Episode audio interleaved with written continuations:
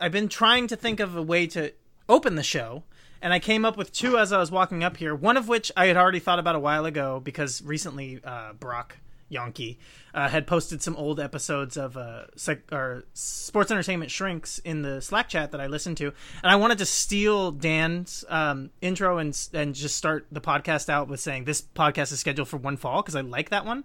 Um, but tell me, should I go with that as being the new podcast opener, or should I start opening the show with "How many of y'all like sex"? Which one do you think is better? I'd probably say the latter is more fitting. Yeah, right. Yeah, probably, I'd probably right. say that one is more fitting. Okay, so how many of y'all like sex? Uh, podcast has started out here. I was gonna make different jokes about like we're gonna talk about stupid different things. I was gonna uh, probably make a reference to like this episode just being all about uh, Kris Statlander, um, because we do have uh, a big defender and fan of of Kris Statlander. And for the first like four or five episodes of this show, we seem to bring her up every fucking time. Um, but more importantly, I think we need to get into these Bola matches, right? The first round of Bola just got announced. Uh, Quentin, there are some big time. No, more importantly, tonight we are here for a very special episode. Um, we are this week the SCIDF. We are the Scenic City Invitational Defense Force. Um, and we are joined by Dylan Hales. Dylan, how are you doing tonight? I'm doing great. Uh, I just for the record, uh, I, I uh, not to not to score points here, but uh, definitely not an uh, a, somebody in, in favor of the death of Rachel Corrie or an advocate of Caterpillar's involvement in her murder by the IDF. Uh, anyway, anyway, I'm excited to be here uh, today, uh, and I think we will probably have an interesting conversation. Like, you know, I've talked to you guys privately about Scenic City a million times, probably over the years. Uh, and uh, you know, my journey in with SCI has been so weird that I don't even know how to fully describe it because I don't know that it really has a parallel in contemporary independent wrestling. Uh, but this year is like the first year where I really think that there's like an important story and things to be talked about that are behind the scenes about the process and about things that happened. And uh, this feels like the right forum to do it on because you guys, I think, are very thoughtful wrestling fans uh, and wrestling critics, and uh, one of the only like wrestling podcasts that I listen to regularly. to be honest with you, not to knock anybody else. Uh, even I'm when happy I to dis- keep that the distinguished um, kind of position in life. Thank you. Even when I di- even when I disagree with you guys, I at least understand where your points are coming from, and they're thoughtful and interesting, which is really more than I can say for ninety percent of wrestling criticism these days. Uh, so yeah, I'm excited to uh, to be be badgered and badger back on this episode. That's I'm excited for that. Quentin, I'm going to give you a chance. I'm going to give you probably I'm going to just, you know, completely give you most of the podcast honestly. Um but I do have to open up and I will say that like I do think that there is some a little bit of like virtue signaling issues out there with this. I do think that like some people probably need to look in the mirror when they like make these crazy attacks to this specific situation to like ask themselves like the world has kind of changed and everyone in general's kind of position on sex work in general has shifted a lot since this story broke but dylan i'm not even gonna ask you a question i'm just gonna say one person's name brad stutts Sure. Uh, Brad Stutts is a friend of mine. Uh, he uh, has always been a friend of mine.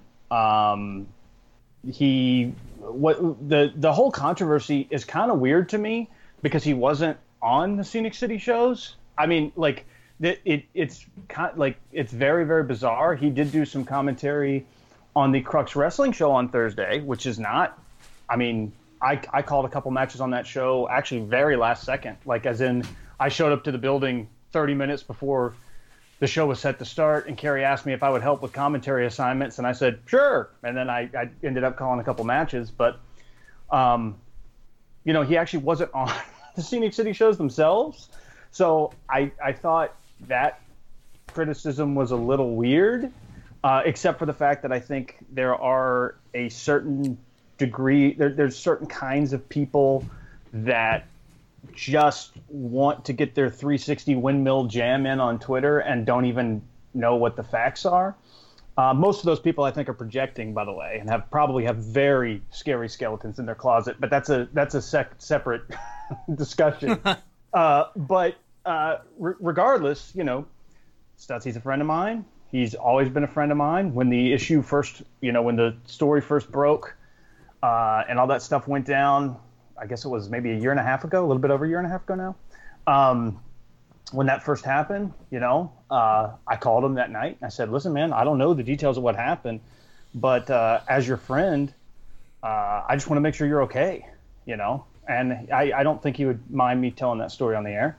Uh, and in that moment, I really wasn't that concerned with what actually happened, so much as it was I was afraid that he was going to hurt himself or something because of the way things had shaken down.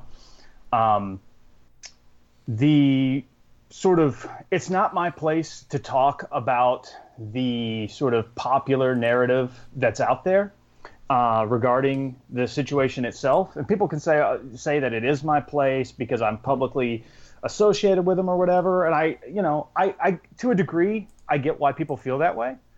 Uh, but it actually isn't my place. Uh, what I will say is that um, I'm probably one of the very few people who has talked to people on all sides of this and talked to them at the very beginning of this when this stuff first happened.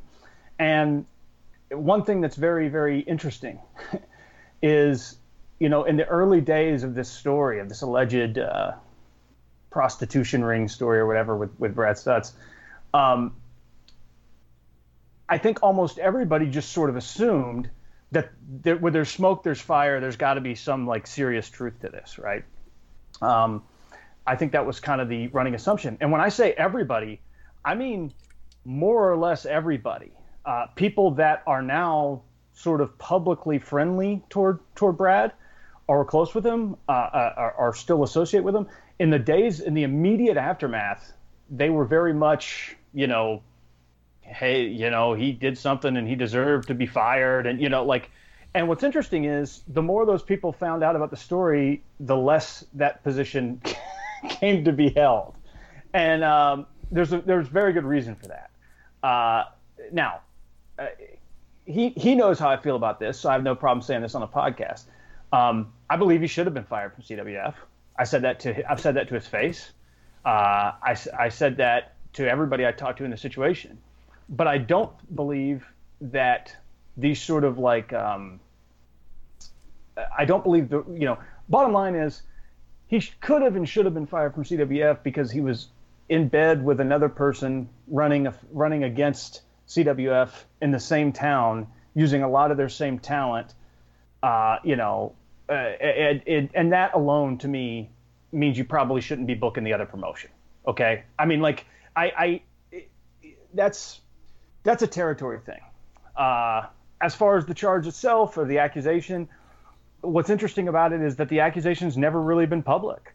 Um, and I don't think that's unfair. I think it's just been sort of a series of like hearsay or guesswork or uh, X person said why, and you know this is must be what happened, and blah blah blah blah blah, and you know, I think, uh, and again, it's I, I, I am in a little bit of a tough situation because I don't want to speak for him nor do I want to totally absolve him in the sense that I think he would freely admit that himself that he made many mistakes and that he that he had, you know, uh, definitely exhibited behavior at various points that probably wasn't the best behavior. Okay, uh, I think he'd admit that himself.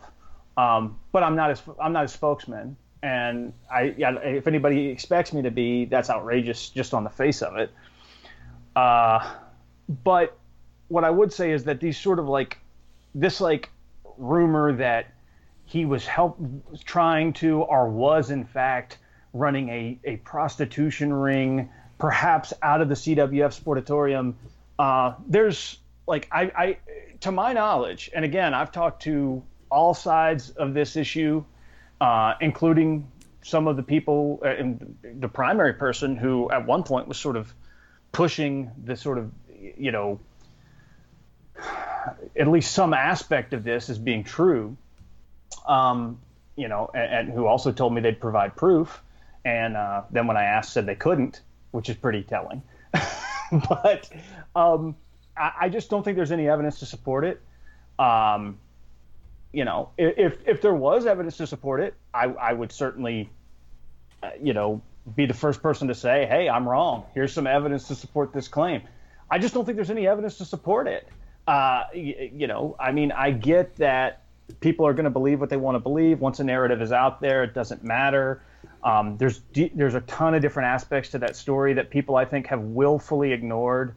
You know, like uh, like, but again, so, so it, it's it's really not my place to get into it. I was disappointed by some of the early reporting on the subject because it was some of it was clearly wrong, um, and and frankly in kind of embarrassing ways, uh, and not even necessarily in ways that would absolve Brad, by the way, but you know the story was put out in such a way as to make CWF look as good as possible uh, and make Stutzy look as bad as possible. Uh, where it, in fact, I think there are there were very good reasons to believe that um, that CWF made a lot of mistakes themselves, uh, and you know they're sort of not feeling good about certain certain people that that Stutzy was in bed with, uh, not literally but figuratively, at the time. I think uh, is interesting considering the fact that they really didn't seem to have any problem taking his money until he decided to run another venue. But that's you know again that's there, there's a. I've probably already said too much, to be honest. Um, and and I'll be the first person to say it's entirely possible that there is another angle to this story that I don't know. Um, that there are aspects to this story that uh, if I found out more information on, I would be like, oh man, that's bad. But I I have had very very candid discussions with all sorts of people up and down. And to be to be perfectly blunt with you, um, even even assuming that this was, you know, I one of the things that's really bothered me about the story is I think there's an implication that that, that that's like it was like a actual sex trafficking ring, right? like he's right. like Je- like Jeffrey Epstein has set up shop at the CWF Sportatorium or something, and that that is so delusional that it that, that it honestly. I question the sanity of anybody who ever believed that. Um, I think, uh, and, and, you know, it it it actually is kind of embarrassing. I think that anybody actually believed that. Um, but it, again, it, the reality is that a lot of news and a lot of stories are about who gets the narrative out first. And there was a very, very calculated effort to get a narrative out first. Um, as I said, I think Brad probably should have been fired from the perspective of just the fact that he was working with another company that was going to be running in another building in the same town at this point with a lot of the same talent, and that really puts his home promotion in a bad position. Um, but I also think they went looking for the best reason that they thought would give them the best PR to to fire him. Uh, and I believe that they settled on something that they believed they they could they could push. Uh, I think it's possible that they even believed elements of it because of things that that uh, maybe they heard second or third hand. But I just don't. I don't. I never saw a lot of evidence for the uh, this. I never saw a lot of evidence for the more advanced rumor, and I saw very little evidence even for the sort of side rumors, if that makes sense. Yeah. Uh, you know, and and I don't think I'm alone in that, by the way. I I, I think uh, it's worth noting that a lot of people came to this same conclusion once they started digging into the situation more and more, including a lot of people who I don't think are inclined to be, um, you know, uh, believe all men types. so I, I there, it's a it's a very suspicious circumstance on its face, but realistically, uh, I know this is like a super long preference, and I'm already filibustering, and we've not really even d- talked about anything yet. Realistically, Stutzy's my friend. He was at Scenic City. He he did help me some as just like a, a guy that bounced ideas off of, and that we talked about some things, and and helped me in a tough situation that came about, uh, you know, uh, on night two. Uh, but he was not on the shows, so you know, I don't it, it's a we- it, to me it's a it was even weird that this became an issue unless people believe that you know he should just be banned from attending wrestling shows you know which i mean that's fine i guess. Like if that's your belief you know i'm not going to tell anybody what to believe on a situation like that. It's like it's tough for me because of my own politics. And timothy you know this.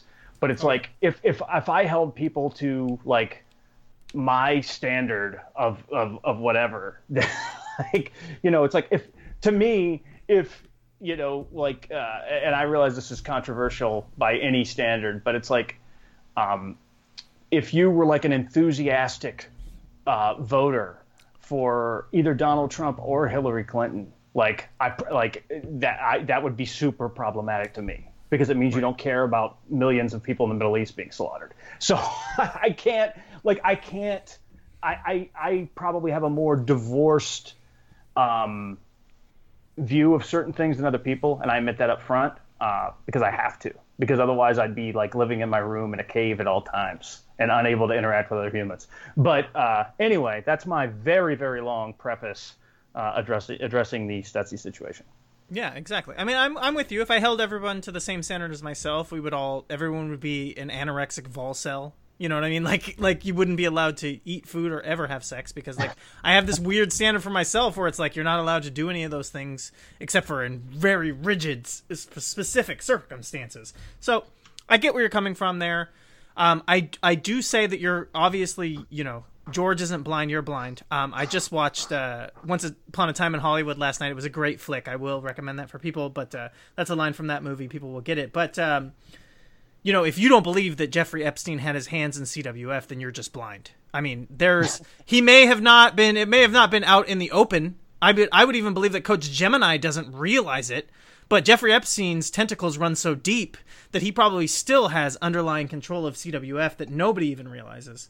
Um, and my final point from the whole thing is, and it's kind of what I preface the whole thing with, is just to say that like whatever you know there is there's there's rules about sexual harassment which you definitely shouldn't do. There's rules about conflicts of interest which is like why i totally agree with you that like maybe brad stutts should have been let go from cwf but i do want to say that a lot of people out there who are pointing fingers ri- right now super vitriolically need to remember that sex work is work and workers of the world need to unite and support each other. So unless you believe that someone is propositioning someone to become a sex worker in a way that's coercive or forceful, which doesn't sound like to me the way that the rumors went or the way that the story went. If you're just propositioning someone to do sex work, then you acting as if that's a negative is just stigmatizing work and labor. So, again, when it comes down to it, unless you truly believe that somehow they were involved in sex trafficking, where they were, I don't know, forcing people or coercing people beyond their own personal will to commit acts that they were not, you know, open to and being compensated for, then what you're really doing is just saying that like the concept of any type of sex work is so disgusting and so basically deserving of of stigma that being involved in it in any way um, means that you should be ostracized from an entire community, no matter what. And so, just like I hope that some people stop and think about that. Because, you know, with the kind of the great the like kind of blindings or the, the the the kind of like fuzzing of lines between you know black and white and create gray in wrestling with custom videos and all the stuff that's involved in that like there's a lot of stuff that you could call in pro wrestling sex labor. I mean honestly. So if you really believe that all sex work is just disgusting no matter what no matter how involved or accepting the person doing the work is with what's happening um, then you might have to just stop watching wrestling in general um, quentin Yeah. let's Yeah, get into yeah. the actual wrestling Yeah, let's do that. Sure, we could do two hours of this. i mean i'm into it you know Uh, but um, Dylan, in the time that the Scenic City Invitational has been going on, this is what the fifth, fifth running or fourth, fifth or fourth running yes. tournament. Yeah, And when it first started, um, like I'll admit, when I, I was on Twitter, but I hadn't started doing anything in wrestling yet, as far as podcasting and being involved and trying to be, let my voice be heard. In 2015, I go back then, and I just remember you pushing the Scenic City Invitational because you were just super excited to have something like that going on in your neck of the woods in your hometown, and you weren't as directly involved at that point. And as the years go on, you like you would you would admit that even by like 2016, it might not be like full fledged like you're creative or booking by that point, but your voice is definitely your, your voice is definitely heard. 2017, 2018, 2019, where we are now, things gradually increase to the point where you're um involved in various promotions. Your voice is heard in various promotions. You've grown in such a way as to where you're not only like um not only booking or giving ideas, but you're commentating and um even even re- even recommending talent in some in some in some cases. When you when Scenic when the Scenic City Invitational comes back around this year, where you're so involved in many other things at this point, is the Scenic City Invitational still holding like a special place in your heart, or do you feel like you're being pulled in so many different directions nowadays? That's a great question, honestly. Uh, so, one thing that has really happened is, um, as wrestling has become my job, and uh, it, it, my perspective on it is a, is different in a lot of ways, and not necessarily in the ways that you would think, right? Like, um, you know, you always you t- like people always say things about how oh well you know you don't get this because you're not in the business blah blah blah blah and i think nine out of ten times that's crap actually uh, but there are certain instances in which that's kind of true right like like i've listened to shows for example before like and, and again timothy knows this because i've said it to him before but like i've listened to shows that he did with pete in the past few years where it's like i'm listening to what they say and i'm agreeing with their with a lot of their criticisms but i'm thinking to myself the, they don't have the context that I have. So everything they're saying is totally valid, except for the fact that it's not because of the real world stuff that was happening, you know? And it's, it's, it's, it's really strange. That sort of effect is really strange. But in, in a sense, the SCI will always be my baby. Um, now, I admit that particularly in the last year, I have had a super love hate relationship with all things Scenic City. Um, you know, really in the last 18 months, I would say. Uh, you know, we had a little bit of an upheaval at last year's Scenic City Rumble that more or less resulted in um, Josh Massey uh, wrestle as a wrestler who's known as Ace Rockwell, um, no longer being a part of the team. He was actually really the brainchild of the entire thing. I mean, him and Scott together to a degree, but really it was Ace uh, in, a, in, in many ways who got the ball rolling even more than Scott in that first year in 2015. And um, I don't want to go into all the details of that. Like it's it is what it is. Um, most of it really doesn't even need to be public, to be honest. Um, it, it just it it a change needed to happen, uh, but I feel like a lot of last year was solving so, some of the issues that had been created uh, in in the sort of um, in the sort of last few months that Josh was part of a team. Not all of which were were his fault. A lot of them were my fault or Scott's fault, by the way. Um, and uh, integrating Matt Griffin as sort of like a uh, the the third person now. Um, you know, uh, officially, he's always been a part of the team, but not more in a producer role prior to to uh, after last year's Scenic City Rumble. So, you know, for the last 18, 20 months, uh, it's it's been really tough at times. Um, and it's not so much that it's a transition from being a fan to being involved and being involved in a bunch of other stuff because you know I do commentary for Action where I also I hate the term but I don't like I'm more or less an agent in Action for lack of a better term as well I don't I don't I hate that term but I, I don't know what else to call it um, I do commentary obviously it's up, and I help books up. um, that's not really a secret to anybody uh, you know I work for IWTV uh, I do, uh, you know, I, I, help with my dad's shows, the Making Town shows. I'm basically the booker there. So I have a lot of stuff going on. Um, but at the end of the day, particularly the tournament itself is always going to hold a special place in my heart because that's really how I got in. And, you know, I got in almost against my will. I really didn't want to get in. It was a gradual, sort of bizarre, almost courting process that took place. Where you know, in 2015, I was just a fan in the front row who happened to be talking to Al Getz and Scott Hensley some, uh, you know, uh, and, and, that was sort of it. And then in 2016, I was talking to Al Getz, Scott, Hen- Scott Hensley, and Josh Massey all regularly uh, like all the time about the shows. And looking back in hindsight, I was more or less a member of the team in 2016. It just wasn't official. Uh, a lot of the stuff, you know, like I distinctly remember getting a text from Al Getz at like, uh, you know, midnight one night.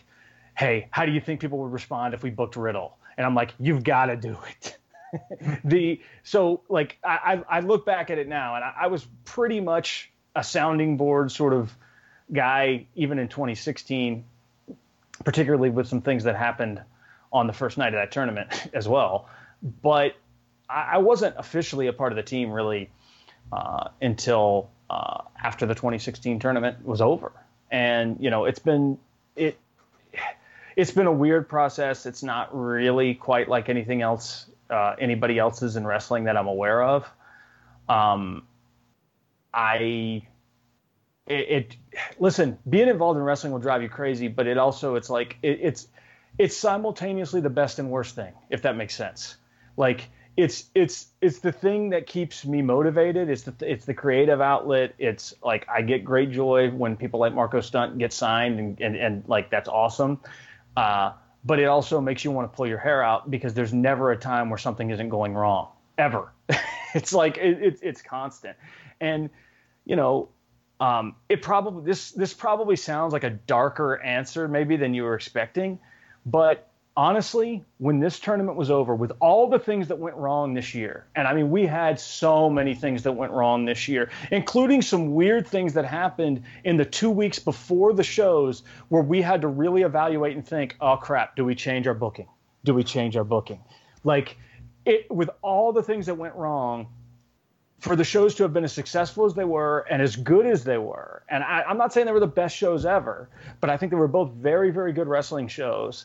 And we raised a lot of money for the school. The houses were actually a little bit up from last year. I think all things considered, I, I am actually probably more positive on Scenic City related stuff coming out of this tournament than I have been since 2017, honestly. Mm. So I'll, I'll be up, I'll be upfront with you when it comes to um, I guess how I was watching Scenic City this year, and maybe you can give me some insight to this. But as I'm watching it, um, I was, I was watching earlier today. As I'm watching it, it feels like the crowd reaction felt a little off or subdued compared to the pre compared to previous years. Now, being there live, you'll be able to tell me was it up to par? Was the crowd as engaged as the previous um Scenic City installments? Because on on tape, that's how it felt. I agree with you actually, uh, and I have some I have some theories on that. Uh, I and and uh, I think that's actually a very fair criticism, right? I think there were I think there were some exceptions. Um, one one glaring exception I would say would be Brett Ison versus B Boy on night two. Yeah. Which which I thought got actually I knew it would get a good reaction, but it got an even better reaction than I expected. Yeah, um, even me, and you know, I've been talking to you about bringing B Boy in for years. Even I didn't expect the crowd to take to B Boy like they did. Yeah, yeah. I mean that that was it. It really didn't surprise me. I think it surprised Matt and Scott more than it surprised me. But I was I, I was in a sense surprised by the scope of it. I guess. Um, so I, I have a I have a couple theories about it. Um, and, and neither one of them is I want to make I want to make clear that I'm not making excuses here because I allow for the possibility that, that people just didn't think the shows were as good. You know, I, I don't I don't think that's an unfair that, that could be the case. Um, I think there's I think there was two major major things. Number one, we had a Thursday show this year, and uh, obviously we didn't run it. Crux Wrestling ran it, but it was the first show of the year of, of the weekend, and probably about 100 people that went to Scenic City, including most of which were your diehard fans who tend to be the most loud and exuberant fans that you get at the shows, uh, were at Crux the night before. And I really think that that played at least a part of the factor, uh, particularly in night one, and people just sort of being like almost drained even by the time they got to the building. Uh, another factor, and I think we saw this last year, uh, is, and this is not really a fault of the school, uh, but it just is what it is. You know, Soddy-Daisy, where we run now, is 30, 35 minutes from the hotel. So by the time you, you've got to drive all the way across town to get to the venue, to get in uh, and get to your seats. And, you know, East Hamilton, which is where we used to run and where we ran the Scenic City Rumble this year, um, is like 12 minutes from the from the hotel, if that. Um, I do think that makes a difference. I do because I thought the crowd reactions were a little subdued last year, to be honest with you, relative to the year before. Now, some of it also is probably star power to a degree. I mean, there's not like we didn't have a performer this year that is your sort of Matt Riddle or even Nick Gage type. Um, that's not a knock on anybody who was in the tournament. Uh, some guys, I think, have their own sort of aura that works at a similar level, but it's not quite the same. Um, and I also think, particularly on night one, I think we ordered the card wrong. Uh, if I could do it again, uh, Marko Stunt versus Billy Buck would have opened the show. Um, uh, and that was really a coin flip. That was literally a game time decision, to be honest with you. Um, if I could I'm do sorry, it again, I, uh, Dylan, I have to interrupt you really quickly there because I think, I think that there is definitely issues with the night one ordering, and I know that there's like travel issues that affected a lot or part of that, but the I, I, I don't know that feels like the wrong switch. Like I really enjoyed the idea that you opened up the show with probably the biggest legends in the tournament going against each other in a singles match. So the idea that, That- you would switch that out as the opening match doesn't it doesn't make that- sense to me. that that was the mentality. Um, you know, I'm just going to say it right here. I, I I really told you guys beforehand that I would try to keep this as like honest and no holds barred as possible. Um, I really pushed for at one point uh, Marko beating Billy Buck in about 45 seconds, doing the Okay. Ray J doing the Rey JBL thing from WrestleMania. That would have made a lot of sense. And Yeah. I, I I really believed in my heart of hearts that that probably was the match that we should have done, and it probably should have gone on first as soon as the match was over. like I was like, man, if Yeah. this show had opened with Marko's music and then Billy comes out and Billy stalls for a few minutes and then they do the Rey JBL thing, holy crap, this crowd's gonna come unglued. Yeah, Like- that would have worked. I mean, I I see that, and that would have like like like on paper i having said that what your your defense of slim and b-boy is literally the reason we put it first right, Right. was to to to to start with the bang. And it's not so much that i thought those guys did bad in the first spot. I don't think that at all. So much as it is that i think marko and billy was done a disservice based on where it was on the card and some other things that that's a long story in and of itself. Um, and it, it we I don't think we maximized certain things. Um, and some listen, some of it was not entirely our fault. Some of it was our fault. That's wrestling, you know. Uh, so you you run into things where you just don't know, and uh, we ran into that a lot that weekend. I mean, we ha- everything that could have gone wrong. Sh- sh- I mean, you know, obviously short of major catastrophic events, but everything that could have gone wrong basically did. And Scenic City has been very lucky historically, very lucky. We prior to this these weekends, we've never even had a flight delay, never, not once.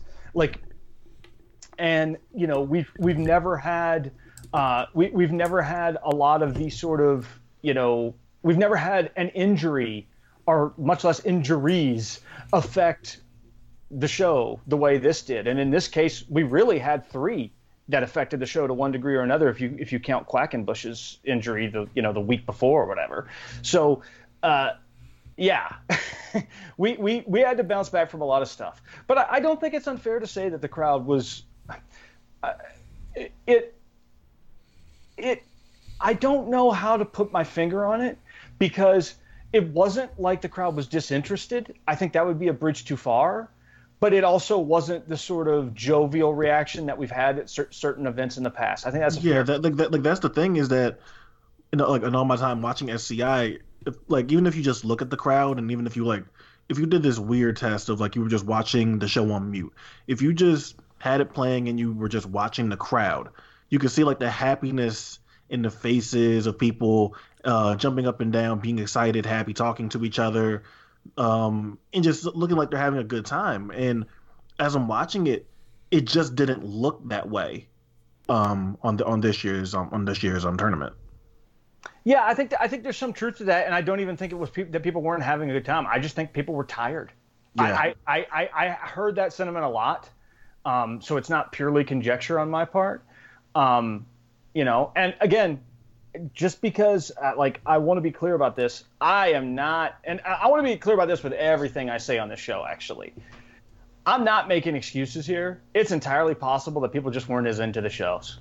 I don't think that's the case based on like the feedback I've gotten subsequently, but it is possible. It's within the realm possibility. Just like it's possible there's some stuff I don't know about the Brad Stutts situation. Like I, I, I allow that as a possibility. I, I'm not a uh, divine figure when it comes to that or the the responses of the crowd at the shows. You're not but- omniscient. I always the- thought that no, you were. No, not at all. But the the feedback I've gotten leads me to believe that people were. I also think Quentin. I think these were sort of very risky shows booking wise, and I think because of how risky the shows were, I think particularly on night one, and we I think this, night one was very kind of subdued last year too. I think night two is less subdued if you watch it, but Yeah, I think night night two like I think because we took so many risk booking, and I mean we took some major risk booking this year, by far the most we've ever taken. I, I think a lot of people were like like they could see how the show was going, and I think as the show closed, people sort of were like, "Holy crap, what's going to happen tomorrow?" And it became almost like a good "Holy crap." But as the show was going on, I think there was a lot of confusion almost, right? Because it's like Ison gets this massive pop and then he loses. And he hasn't really lost any big match at all in the state of Tennessee in two years, you know? Or um, we do uh, we we do the the uh, the the draw and the mic breaks literally in the middle of the countdown on a 20 minute draw. yeah, I, yeah. I was definitely gonna ask you about that. Like again, because I don't know, I don't know everything, and I'm sitting there watching it, and I know this is the first draw that's happened in Scenic City Invitational history, and then it feels so flat, and then I'm like trying to like figure out and watch what happens next, and then Henry and Drake go to the table and cut their promos, and I'm like, okay, like that makes more sense, but I was just like, what happened here? Because this like it shouldn't feel like this. Yeah, I mean, flat out, the mic just went dead. We we still don't know why. It wasn't a battery issue. We actually had two mics specifically for that reason, and it checked the batteries ahead of time because we knew that we needed to be doing five minute calls all night long, and we actually had been doing them on all the matches, right? And suddenly, about halfway through the main event, I believe right after the ten minute call, the mic just stops working, and um, you know, I was told after the show that a cable had just disappeared. I find that hard to believe because I don't know who would have been messing with the soundboard, which was to my immediate right. Uh, Jeffrey Epstein. Yeah, that- There we go. maybe so. Maybe so. Um, uh, y- you know, but whatever the case may be, something happened in the middle of that main event that caused that mic to not work over the house. And what's funny is the mic did work in our headsets. So, like, it, and you could probably hear this if you go back and watch the IWTV feed. There are moments where I can hear Scott Hensley's call in our headsets, and I can hear him sort of slapping the mic, indicating that it's dead. I can hear the thud thud on the mic in our headsets, but you can't hear it, oh, it live in the building at all. That's and- super strange. And it we have we have no clue what caused it. We had plenty of people who have very strong technical know-how there that were working on it. Uh, so it wasn't like it was just like a you know a bunch of dunces who had no clue what they were doing. Uh, it was odd to say to put it mildly, but it was one of many things, like I mentioned, that could go wrong that did go wrong. You know, I mean, we had a ton of. I mean, listen, literally, and we could talk about this more in a minute, but we come back from our meeting, our, our little booking meeting, myself, Matt Griffin, and Scott Hensley, between Scenic City Futures and uh, the beginning of night two. Uh, and I walk into the building, and Stephen McCash, one of the one of our announcers, comes up to me and goes, "There's a flood over here." And I run, and there was a giant side room by the elevator, which is how the handicap fans get access down, obviously. Uh, and water is just cascading out of a huge drainage pipe. And when I say, well, I mean like a waterfall. I'm not talking about like a drip. so when I say everything that could go wrong went wrong, I literally mean every like we we like an hour before bell time on night two, there was a very real possibility we are going to have to shut off water in the entire building and there'd be no bathrooms. I mean, that is the that is the kind of stuff that happened that weekend. It was crazy. Well, okay, Dylan. I'm sorry, Quentin, because I, I feel like I told you I would just let you have free No, you're, at you're this point, good, but but you're talking about all the problems and you talked about travel issues and you talked about injury issues and all of this stuff but it felt like as someone watching the show as someone who's watched the show multiple times even um, relatively live getting tweets from the building getting dms from the building from different people it felt like the only issues that i heard about were the, specifically the issues that had to do with dan dan makabe daniel makabe dirty dan as I like to call him. No one else has to call him that, but it's what I call him. You can pick it up if you like. It's okay. Um, but that was the only thing that I heard on the commentary. That was the only thing that I heard, you know, that I knew about was that like Dan had travel issues. Um, Dan was injured, but you're telling me there's a lot of other things. There's flooding all in this, and then he ends up being the person who wins. So how much of like the presentation of this nightmare two days is like kind of weirdly focused on from the outside world the the the nightmare that you hear about only has to do with the guy who ends up winning the whole thing. Like as you talk about you know that was such a big deal like how much of it was orchestrated what you let out so that it felt like the nightmare tournament was also the the nightmare Dan Makabe tournament and it was also the year that he wins you know like it it feels like I said, it feels just a little bit too coincidental that it's like all of these weird things come together, and then he also ends up being the one who wins.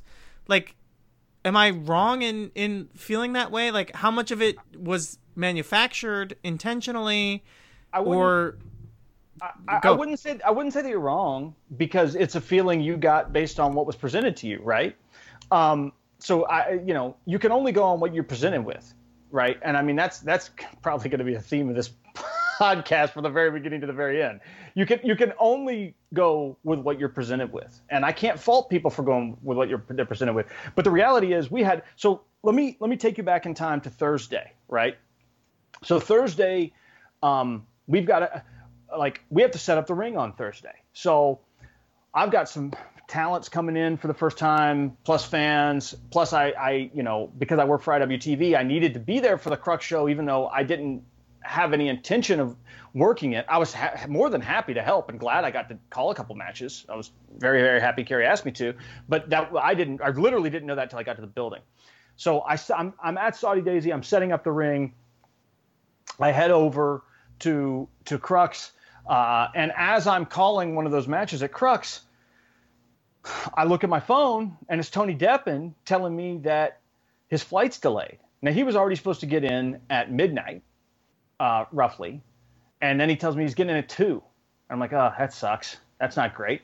So I go outside, try to give him a call, make sure he's okay, see, make sure we've got everything sorted. Um, doesn't answer. He probably has better things to do than talk to me. I can't blame him. Uh, and uh, I put my phone down, and Matt Griffin comes out the back and goes, "We've got a problem. Makabe's flight was canceled." so, so now we have not just two guys, but two guys who are in a match together, right? Um, so an entire match that is potentially in jeopardy. Okay, uh, and uh, you know we're looking, and it's obviously a weather thing. Blah blah blah blah blah. Long story short, so I spent basically the entire second half of the Crux show, both myself and Matt spent trying to figure out what we could do to ensure that uh, these guys would even be there. You know, in the case of Deppen, we were pretty sure would be okay, although his flight ended up getting delayed even farther, and he didn't get to town until 4 a.m. Uh, but in in the case of Daniel, I mean, like we were. There was a there was probably an hour long period where I was fairly convinced he wasn't going to be there. Uh, you know, because they had automatically rebooked him for a flight that arrived at 11 p.m. Friday, which does us no good. Uh, so, long story short, Matt spends a lot of time on Travelocity. We finally get it sorted out, but we can't get a direct flight for him into Chattanooga. He has to fly into Atlanta. Okay. Well, he's flying into Atlanta on a Friday. I, that means I have to get him a shuttle. So I get him. A, I, I call up the shuttle. I get the shuttle service. He's got a spot on the shuttle service.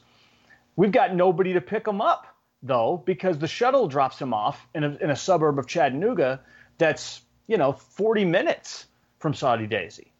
Uh, and they're dropping, and the shuttle's due to drop them off basically right around bell time. So we've got to get somebody to go pick him up to ensure. So that was that was Thursday. Okay, um, that's just Thursday. Then you got the broken mic issue on on Friday night. Uh, you got the flood on Saturday, which was uh, uh, just a, a, a, total a total cluster situation that could not have possibly been uh, predicted, and there was no way to reasonably deal with it uh, in advance. Um, there's there's several things I know I'm forgetting in here. I mean, it was like one thing after another where we were like, oh, okay, uh, how do we deal with this? Uh, oh, I, at one point we went from having like three people who could work camera to no one, like in a span of an hour. How did happened. that happen? That's a, that's that's a, that's, a long, insane. That, that's a long story. Um, most of which I will I reserve the right not to tell on this podcast. But it it it, it literally like th- that that was an issue that I was dealing with on Friday or Thursday night rather. Um, we had uh, you know a situation where because of how the hotel rooms had been booked um, and because of splits that had been done with Crux, like we had people that had to completely leave one room to get rebooked in another room that and nobody knew how to do. I mean, it was a lot of stuff that was going on that really was needless. Um, and it started on Thursday night, right? And I, like I said, I'm I'm sure I'm forgetting stuff because it was like one thing after another, like almost to an eye rolling degree. I couldn't like you know like oh god, you got to be kidding me.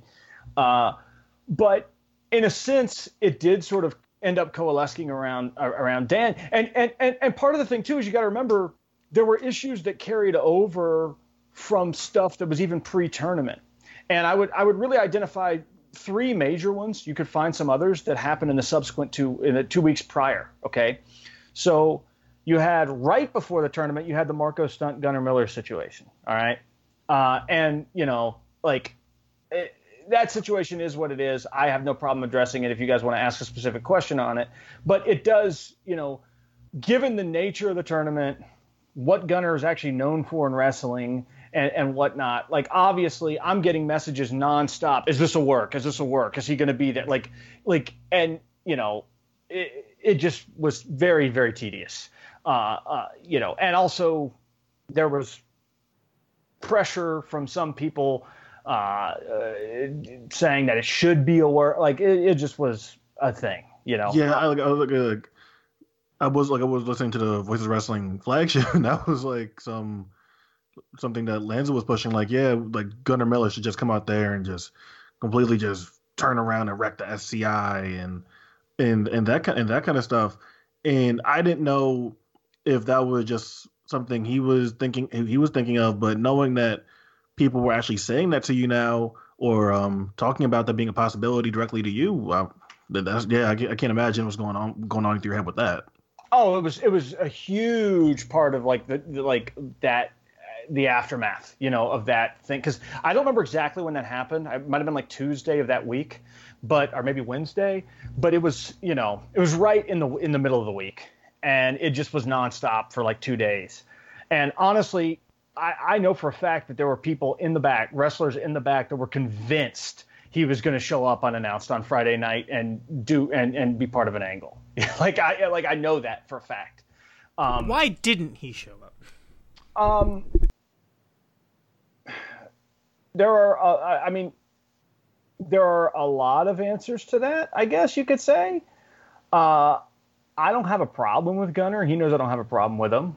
Um, I don't really like he listen. He's focused on his podcast thing that he's doing, uh, which is fine. I mean, that's cool. Let's that's what plug he that because I didn't even know that existed. What's his podcast? Oh no, I'm plugging Gunner Miller. the the uh, the uh, I think it's called the 60 minute Broadway, but um, you know, and that's that's that's fine. Like I don't begrudge him doing his thing, um, but you know, one of the big things that I always tell guys is don't shoot your own angles. Um, and you know, the re- the reason I tell guys, I mean, like there are exceptions. Like if you're Joey Janela, you can do it, you know, but Joey Janela is the exception. It's like one time I was I was with a guy who's relatively new in wrestling, and somebody was complaining about the way he threw a punch, and he literally said, "Well, John Cena's punches look bad," and it's like, oh my god, like like can you imagine the audacity of somebody who's like six months into the wrestling business comparing himself to John Cena and being like. Okay, I can do this because John Cena's punches are bad. That's kind of how I feel when people cite Joey Janela's social media as a as a method for them. it's like you're not Joey Janela, pal. Like Right. it, it like it it does the I get why you would think you could do this, but I promise you, it's not the same for everybody. He's special. You like you don't You're have to like Star that. Man. Yeah. you don't have to like that. You can think it's unfair. It also doesn't matter what you think. It's just the it's just the way that it is. And you know, I don't like. I think, um, I think Gunner has figured out a good way to build his podcast brand around doing controversial stuff and saying controversial things. So good for him with that. But um, I really didn't see any utility in him doing an angle. I, I just didn't. Uh, to be brutally honest with you about it, I don't think very many people in the locker room would have wanted him to do it anyway. Uh, but even setting that aside, I just didn't see any utility in it. Like, what's the what's the, The what's the reason point? why like, the only reason why I asked that, and I'm sorry because I'm interrupting you more, but I could just feel I could feel you going off. Um, is just because there was a moment when Gunner felt like he was Mr. SCI, and it feels like relatively recently when Gunner stopped being Miss, Mr. SCI, Anthony Henry finally took his rightful place. Again, I will say rightful place because from the beginning I've always thought of Anthony Henry as Mr. SCI, but I felt like there was a time where it felt like Gunner was presented as Mr. SCI, right? And then now it feels like he's been kind of defocused, devalued, de-legitimized as that that that person. I, I, So- don't, I actually I don't agree with you there. Okay, and let me let me let me, t- let me tell you why I don't agree with you. He hasn't been defocused. He ha- he just isn't a wrestler anymore. You know what I mean? Like like he took himself out of the game. Well, now it, it- to be fair, that's not entirely fair because he got hurt, right? And it was a very substantial injury. But but um, the re- the reality is like this is another reason. It's like first of all, let me be clear. I didn't talk to Gunner Miller at all about him coming to this show. He didn't pitch me, nothing like that. Let me be totally. I don't want anybody listening to this thinking that I discussed with him even a theoretical possibility of him coming. No. Were there people who were friendly with Gunner or who were sort of what I call the Georgia old guard types, um, many of whom I really like a lot, actually, who were like, you guys should do something with Gunner, blah, blah, blah, blah, blah. Yes, there were. All right. And I, I listen, I'll listen to a pitch for just about anything. Okay. Um, uh, B boy. there you go. I'll, I'll, I'll, I'll, listen to a pitch for just about anything. And, um, you know, and I can be convinced uh, within reason. Uh, but I, the sort of very limited pitches I was getting, I just didn't think they were compelling. I didn't think they made sense. Uh, I didn't think there was any good argument for it. Uh, I don't know that he would have wanted to come anyway, to be honest. I think it's very likely he wouldn't have wanted to be there. Um, and I don't. My feelings aren't hurt about that, you know. So uh, he can he can continue to do his thing, and that's fine. I, I don't I don't begrudge him at all. Um, but that like honestly, that was just one of the issues, right?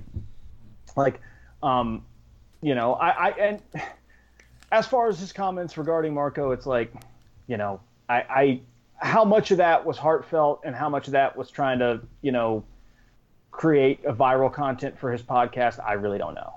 Like I I, I, I know that he that there's a lot of guys around him who don't really get Marko and don't understand him, don't get his appeal. Uh, think you know in some cases they think he's like quote bad for business or whatever. You know my my thought process on like my my thought process on that whole thing is more or less this. Um, I don't care whether you like somebody's wrestling style or not. There are a lot of guys who have a wrestling style that I don't like, a presentation that I don't like. I'm not really fans of them, but I, at a certain point, the success speaks for itself. The kid obviously has it. If you are denying that, I just think you're being dishonest. Uh, you know, I mean, you can you you if you if you want to say that he's not for you or that you think he, you, you can't suspend your disbelief watching him against a bigger guy. Okay, I, I mean, I get that to a degree. I, I can accept how somebody would say that to a degree. If you want to say that he shouldn't be signed, eh, I mean, that's really, to me, that's not for anybody to say other than the person signing him. You know, like I, like I, I if the person signed, signing him sees value uh, based on a track record, which is pretty clearly the case in this case, then, you know, I, it, it it is what it is. You can you can bitch about it or not like it all you want, but it's totally immaterial. Um, right. Well, yeah, and like, that that goes back to something that I said early on. Workers of the world unite. Don't begrudge a fellow worker for making money, ever. Yeah, yeah. It, and and and and you know, the one aspect of it that I didn't like was sort of the implication that he didn't really earn it, and it's like this is a guy who was beaten to crap on shindies for a couple years, an undersized dude who was constantly taken advantage of, who really only got any breaks in the first place because he showed up to set up a supper ring once. And like the idea that he d- did, didn't earn it when, you know, he rushed back from a very serious injury himself to to debut uh, or, or, to have that big match with Janela at Spring Break this year. It's like, look, if you don't like his style, that's fine. There's a lot of guys I don't like, but to to act like he didn't earn it or like he got like fast tracked or it wasn't fair or whatever. A, it isn't nothing in wrestling or anything is fair, and B, that's just stupid. Like it just isn't true. Capitalism um, is unfair. Like that's the whole fucking point. The boss is exploiting you. The yeah. idea that like oh, he didn't earn it. No, the whole fucking point is that you're getting ripped off. Your labor is always being stolen from you. There's a surplus that you're creating that's being taken from you by the boss. That's the whole fucking point of capitalism. So to say like he didn't earn it, all you're doing is like you're missing the whole point of class solidarity. So whatever. Like I'm sorry, I'm sorry, Dylan, but my God, that, we're doing a, we're doing a labor theory of value podcast now. exactly. really... It doesn't fucking matter if you earned it. The whole point of like you should be trying. You should be applauding someone from stealing money from the boss because the boss is stealing from you. I can do an hour on primitive accumulation next. but the the uh, but the other two sort of things that I think really affected us that I think are also relevant to this point, uh, in terms of thinking about should we make changes in terms of booking or whatnot in the last two weeks that were beyond our control, were Brett Ison getting a like uh, to you to quote Brett Lauderdale himself, a Austin in the Attitude Era level pop at GCW, Yes. and tur- and turning into like an actual huge guy outside of just the sup universe, uh, and uh, you know, Quack getting injured and un- being unable to be there. So we had all three of those things: the Marko Gunner thing, the Brett Ison sort of emerging as a bigger figure than we had anticipated um, coming into the tournament.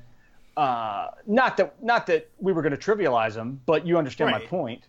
Right, And but I mean, I could have told you that months ago. As I've been saying, I think Brett Ison is my number two champion on indie wrestling behind AC Mack. And not, and not, and not only with like, not only with Brett too is that like if you watch the shows like just because like I, I think a, lo- a lot of people had went and seen that Brett Ison getting that pop at um GCW video.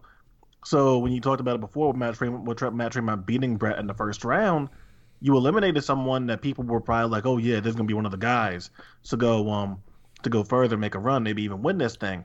And then like when you look at it, because Matt went on to face O'Shea in the next round, O'Shea versus Ison is probably like probably like one of the matches for um Yes. for that for that scene that got missed out on because of that.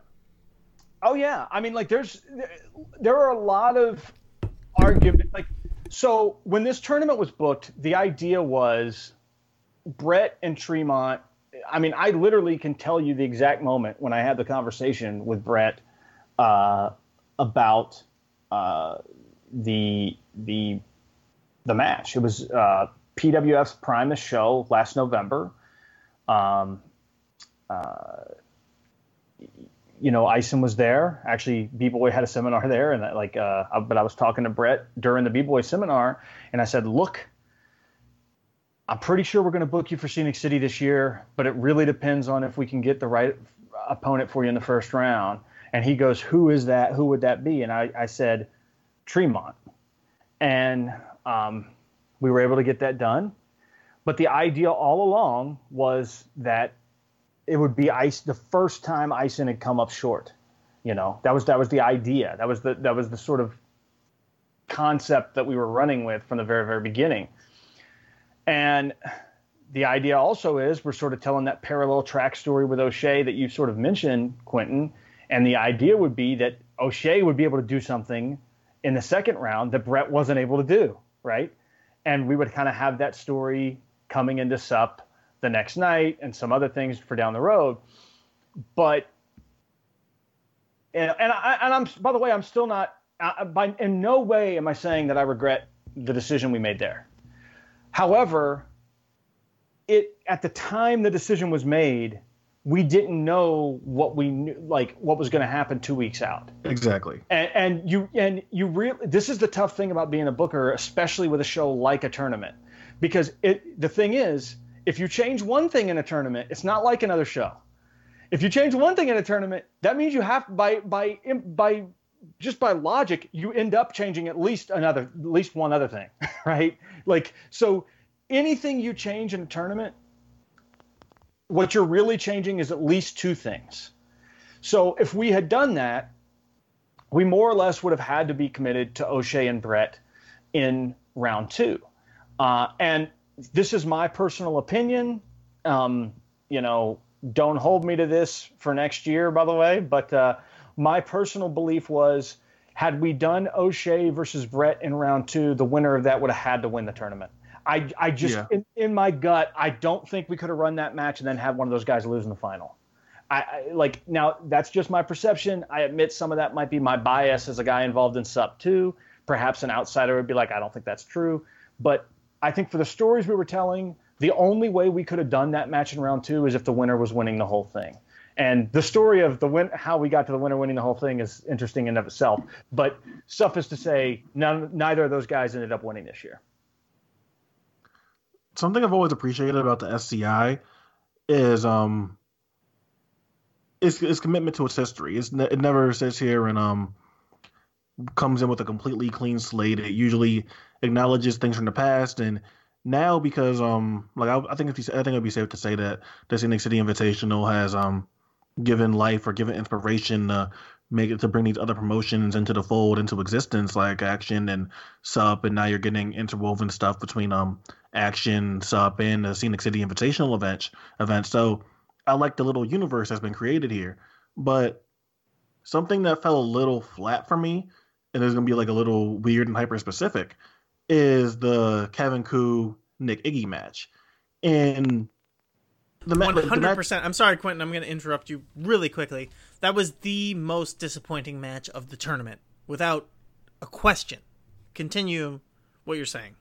so like not only did, did I feel like the match was um was done in a way where I felt like I, I didn't highlight what either guy is particularly good at. I felt like a lot of guys are doing. I feel like both the guys were doing things that I wouldn't say were out of their depth, but just not the the way a match with, between those two should look, at least in my eyes. But then we get the referee stoppage finish for Nick Iggy, and I know that we've had conversations before about the Carnies and whether they're heels and exactly what, what what goes on between them. And I like the idea that went into okay, we're gonna do a referee stoppage finish because the Carnies also got the only ref stoppage in Scenic City history um, a, a couple of years ago. But then to do it right there, and it felt like no one in the crowd, uh, the crowd really knew what was going on, and um, really caught onto the story because Nick Iggy's character is so um, vague and like flip flops between like what he like what he, what the Carnies are that day, and what's like what's that like trying to trying to balance like giving those nuggets to the audience at home when you're commentating like oh yeah this is what happened a few years ago turn what turn what turn what, um what comes around turns around and all and all that stuff and that kind of thing not getting a great reaction from the live crowd. It was it's it's tough. I mean that, i'll be honest that was the one match that i was just not happy with. Um i didn't now i actually thought the first half of it was actually pretty good but it was it was one of those matches that like it got to a point where it just didn't work and i don't even know quite what went wrong i haven't watched it back um it's a shame, really, because I actually feel like Iggy is a super underrated singles wrestler. I think if people have been watching his Bizarro wrestling run, they know that. Um, uh, like he or Bizarro Lucha run rather, like he's super super underrated as a singles guy. Um, I think Ku has had some real like I thought his match. This is just my personal opinion, um, and I know I may be in the minority, but I actually thought his match with B Boy was the best B Boy match of the whole weekend. His, match at Sup, uh, but so it it's not like Ku can't have singles matches that are really good. Um, in fact, that that Ku B Boy match is probably in my top five for the whole weekend. But Well, you want to talk about Ku, good Ku singles matches? I will say that Cain Justice versus Kevin Ku is, and this is saying a lot from me, is my favorite Cain Justice singles match. yeah, So, yeah, from again- PWF they had a real good one. I mean, his, his match with Tracy Williams for the IWTV Yes. title Sup last year was excellent. I mean, Yes. it's not it's not like these guys can't have good singles matches, and it's not like they haven't had good singles matches. I mean, I saw Iggy at Bizarro Lucha earlier this year versus Jimmy Jacobs. That was really good, like a really good, like the kind of match where it's over, and I was like, "Woo, I'm straight edge, but I need a cigarette." You know, like that's that that's and that doesn't happen very often. But the match just didn't click. Um, it, it it just it just didn't click, and the idea behind the stoppage finish, like I feel like stoppage finishes are always a risk. Um, when it was pitched to me, I made sure to let commentary know to reference that in that same building at the Scenic City Rumble a year and a half before, the Carnies had beaten Tank and Iceberg with that. Um, so I'm glad that they did reference it. But I knew it was a risk going in. Uh, honestly, in hindsight, it's not even because I don't think these two are capable of having a good singles match, but this was a match that, in hindsight, maybe they should have been paired with different people. Um, I don't know who, and I don't know how. And I, again, it's not because I don't think they could have had a good match, just because, with the benefit of hindsight, it wasn't what it needed to be, and I and I take some responsibility for that. Um, I will say this, you know, this entire tournament was booked several different times, and again, we'll probably get into the story of how the winner was decided and whatnot relatively soon. But this entire tournament was booked several different times. Actually, um, to really peel this thing back even farther, uh, if people are still listening, uh, which they may not be after my defense of Brad Stutts at the beginning, but I, I, I think that the tournament would have looked a lot different had Mike Quackenbush never been booked in the first place, which is ironic since he ended up not being there at all. Um, we had more or less agreed on a first round when Mike Quackenbush was booked. Uh, uh, he was booked relatively late.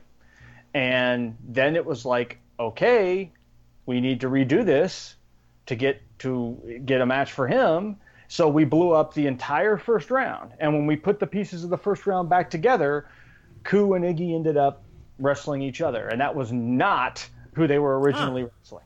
So it, it, you know, this is one of those things where we made a decision to bring in Quack. Um, I'll be again, I'm going to be brutally honest on this show. Um, I was kind of against it. Um, not not because I didn't want to have Quack there. I like Quack a lot. I think he's awesome. I would have loved to have him have a match. I would have loved to have him do a seminar. You know. Uh, but it's just it was so late in the process. We'd already settled on a first round, and um, like there's also just the expense factor and I was just like, oh man, I don't know, I don't know. Like I, I wasn't militantly against it. Obviously, it wouldn't have happened had I been, but I was definitely much more. And this is not a burial of my partners at all. I was much more nervous about it than Matt and Scott were, and um, um, for a lot of reasons, not the least of which was budget reasons, but another big part was just that we had just settled on the first round, like literally, I think the day before, or maybe two days before. Uh, so you know, it is what it is. Um, that's a process error. Uh, I don't think something like that is likely to happen again because you learn every year. But I, I, I don't think it's I don't think it's I don't think anybody would be surprised or disagree with that being the most disappointing match of the tournament. I think that's I think that's more or less fair. And I hate that for both of those guys because I'm super high on both of them. But well, that's uh, why it's disappointing. Sure. You know. Sure. No, that's true. That's true. I and and and I feel like both of those guys could have done so much more if things had just been a little bit different. But uh, you know, there's a lot of things at play. That's another one where maybe we got the card placement wrong. Um, having that, I'll be honest with you, having the 20 minute draw, that's another thing that really affects the shows in in major ways because having the 20 minute draw meant that we felt very strongly we needed to do a five up, three down instead of the traditional four four in terms of where intermission is placed. And that I think also sort of created a weird tension to night one. Uh, I, I also, you know, also it affects night two because, you know, we had, I'll be the first to say it, we had too many matches on night two. The, pro- the, pro- the problem is the only way to cut matches on night two would have been to book people for only one night where they'll subsequently get booked on another show that will advertise them and it screws up everything and blows your kayfabe and everybody knows your first round. So you kind of have to pick your poison. And because we knew we were going to do that draw in round one, we just dealt with it and, and went ahead and had one or arguably two matches too many on night two. But it is what it is. You're.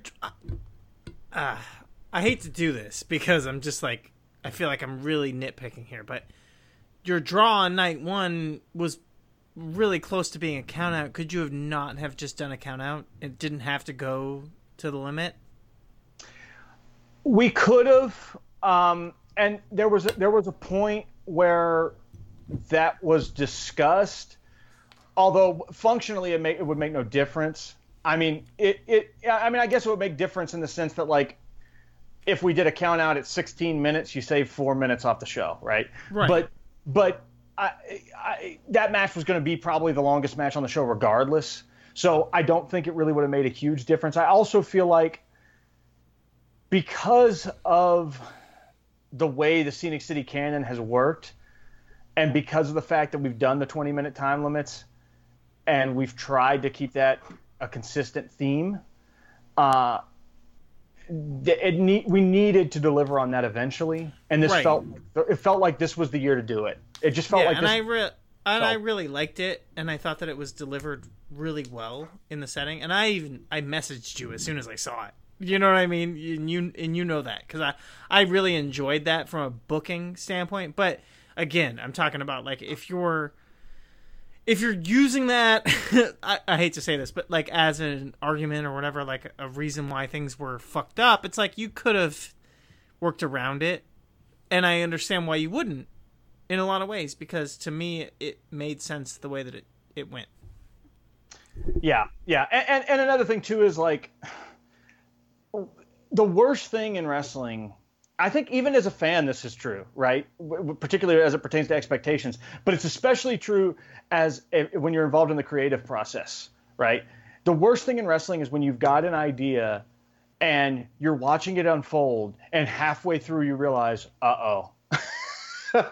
like that that is the absolute word and i don't care how good you are it happens to everybody like there like it will happen where you'll realize oh no and sometimes you can reel it back in and things work out okay but you know to a degree you have to take i feel like this was a year we had to take risk um, a lot of the narratives that had sustained the scenic city for the invitational for the first four years had kind of concluded last year you know um, Joey Lynch finally won. Corey Hollis, who'd been almost the sort of consistent theme bad guy from beginning to end, had had been vanquished. Like, you know, like there were there were just elements and and, and major things that had sort of the process had come to an end with certain guys. Not and that's not to say we'll never use any of these guys, by the way. It's just that that first sort of the first telling of the story was done. So this year, in a lot of ways, was about setting the table. That's why we had so many. That's why we had 13 new people in it. You know, at one point, I was, I was, at one point, I was pitching the idea of 16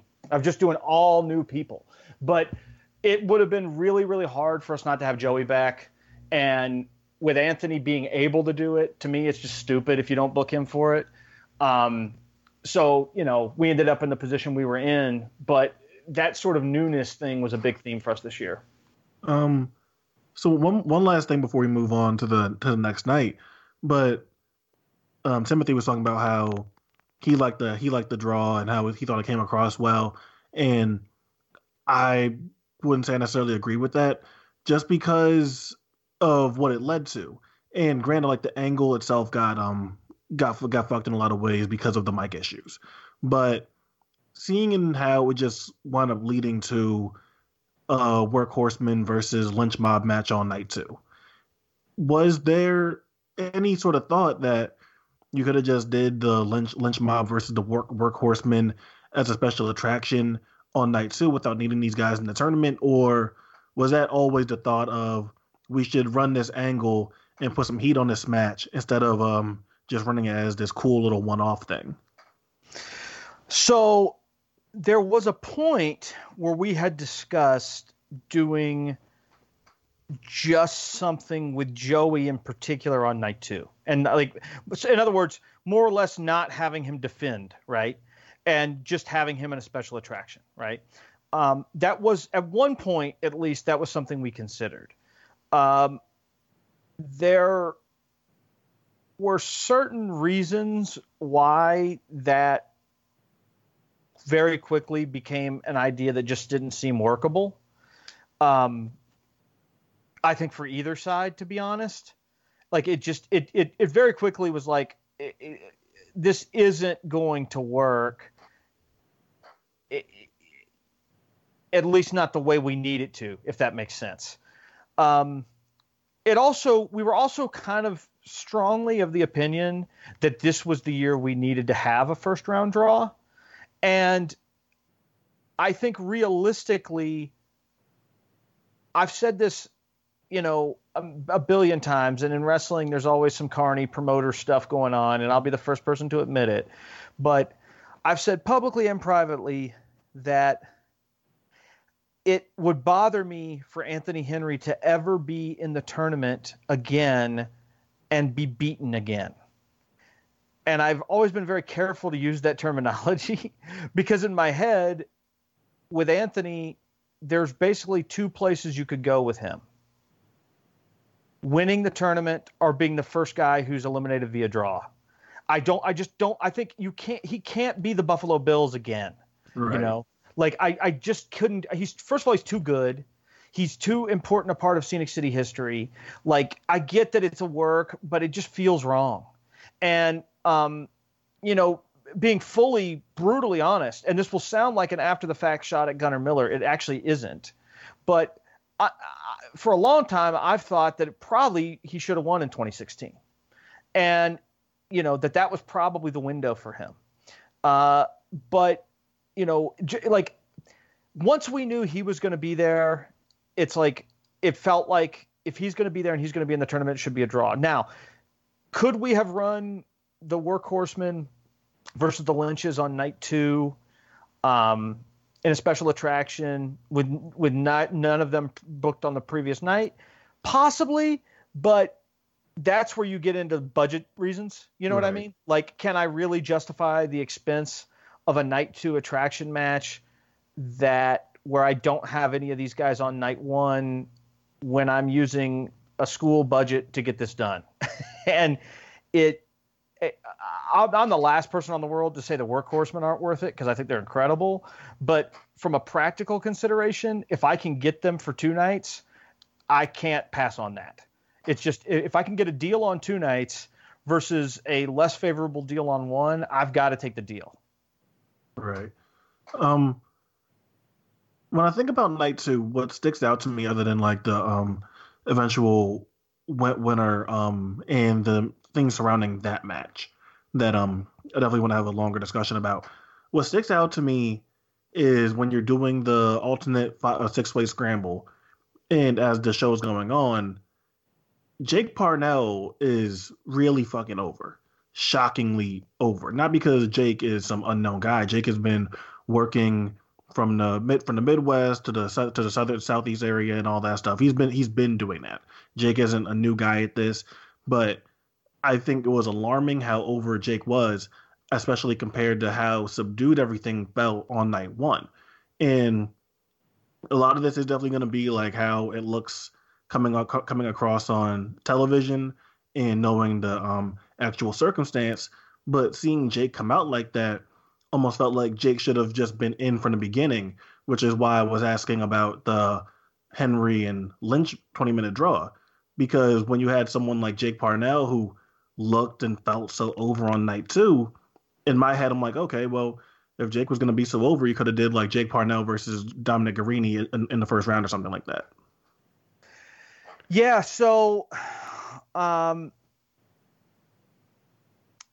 Jake I mean I'm super super super high on Parnell. Uh I think he he's one of there's several guys on the indies who are I think poised to be they're like right on the precipice of being breakout guys. You know what I mean? And I think Jake is one of them. He's not quite over the line, but he's like he's been basically like standing right at it for several months. And I think it's just going to take one or two things and he's going to be over. And I think it's inevitable that he's going to be one of the top guys in the Indies uh, by this time next year, if not sooner. I think it's just inevitable. Um, with Jake, we could have had him in the field of 16, uh, and there was definitely some interest. Um, uh, you know, when we started putting the field together, there was definitely some interest. But the field, I'm going to be honest, the field filled up extremely fast. Like we had 14 entrants super fast. So we basically had two spots that were open that ended up going to Jaden and Tony Deppen, respectively. Um, and Tony Deppen actually only after Dominic Garrini uh, couldn't do it because of when Absolution was scheduled. Uh, but so that, that that sort of stuff sort of fell into place to a degree. And with Parnell, you know, he had the match with Jaden at Scenic City Showdown, which I thought was incredible. Like, I'm not going to sit here and th- say it was a match of the year candidate, but what we needed from those guys and the circumstances behind the match, I it probably couldn't have been a lot better than it was. Um, I, I thought it was exactly what it needed to be. And when that night ended, I turned to Scott Hensley and I said, "We've got to find a way for Jake to be in, at the SCI this year." You know, and at that point we had every spot booked. You know, and I knew I was like, I don't know how. We've got to figure out a way. And uh, I went home and I thought about it, and we had already by that point we were already pretty sure we were going to do a draw in the first round. And you know, I just I messaged the guys and I said, I think Jake needs to win the scramble and go into the tournament. Um, and and that that was the way we got him in. I mean, realistically, a big part of it, a big part of why he wasn't in the original field was that we were so committed to having as many first timers as possible this year, and he was in the tournament last year. Um, so this was kind of a cheat to get him back in. But also, I felt strongly, and I and I think this is true, that I felt strongly that if we produced the moment correctly, the natural star power that I believe Jake has would jump off of the page and would really kick off that show in the way I wanted it to be kicked off. And, you know, Scenic City historically has not been heavily produced in the sense that we've not really thought intensely about how to execute certain segments. That was very different with this, particularly night two. There were several segments on night two that were very, very um, specifically executed. And the first of them was the scramble itself. You know, we did four dark entrances. The live feed starts with Dominic Garrini's music hitting and his him coming to the ring, and then we have Jake as a total surprise, unannounced. Um, we, you know, he didn't. He actually stayed somewhere totally different on Friday nights that he wasn't seen by anybody, and uh, you know, I think it got the reaction that it deserved, and I also think, you know, one of the seeds that we wanted to plant was this guy's going to win the whole thing He's going to come in as a non-entrant and he's going to win the whole thing. And again, I'm sure we're about to start talking about this, but uh, he he very nearly did. You know, I mean, uh, realistically, this was a a two person race in terms of who uh, who was going to who we thought was going to win and who we were going to pick for the longest time this was a two person race and then the person who won was not even one of the people that was in that race so uh, it, it, it it's weird how wrestling works out sometimes, but uh, it, that's the way it worked. I guess now we can we should get, get into that and Dylan right off the bat.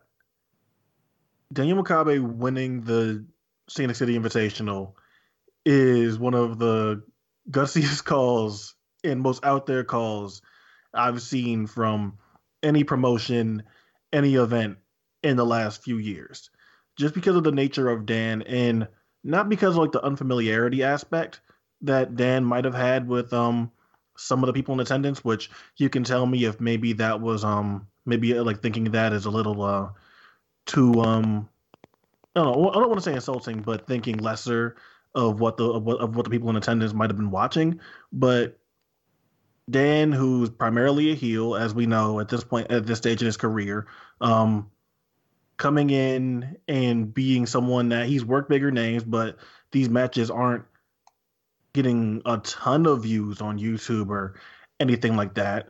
Dan only has about a thousand and five hundred followers on Twitter, so it's not like Dan is super super popping or viral or anything on social media currently.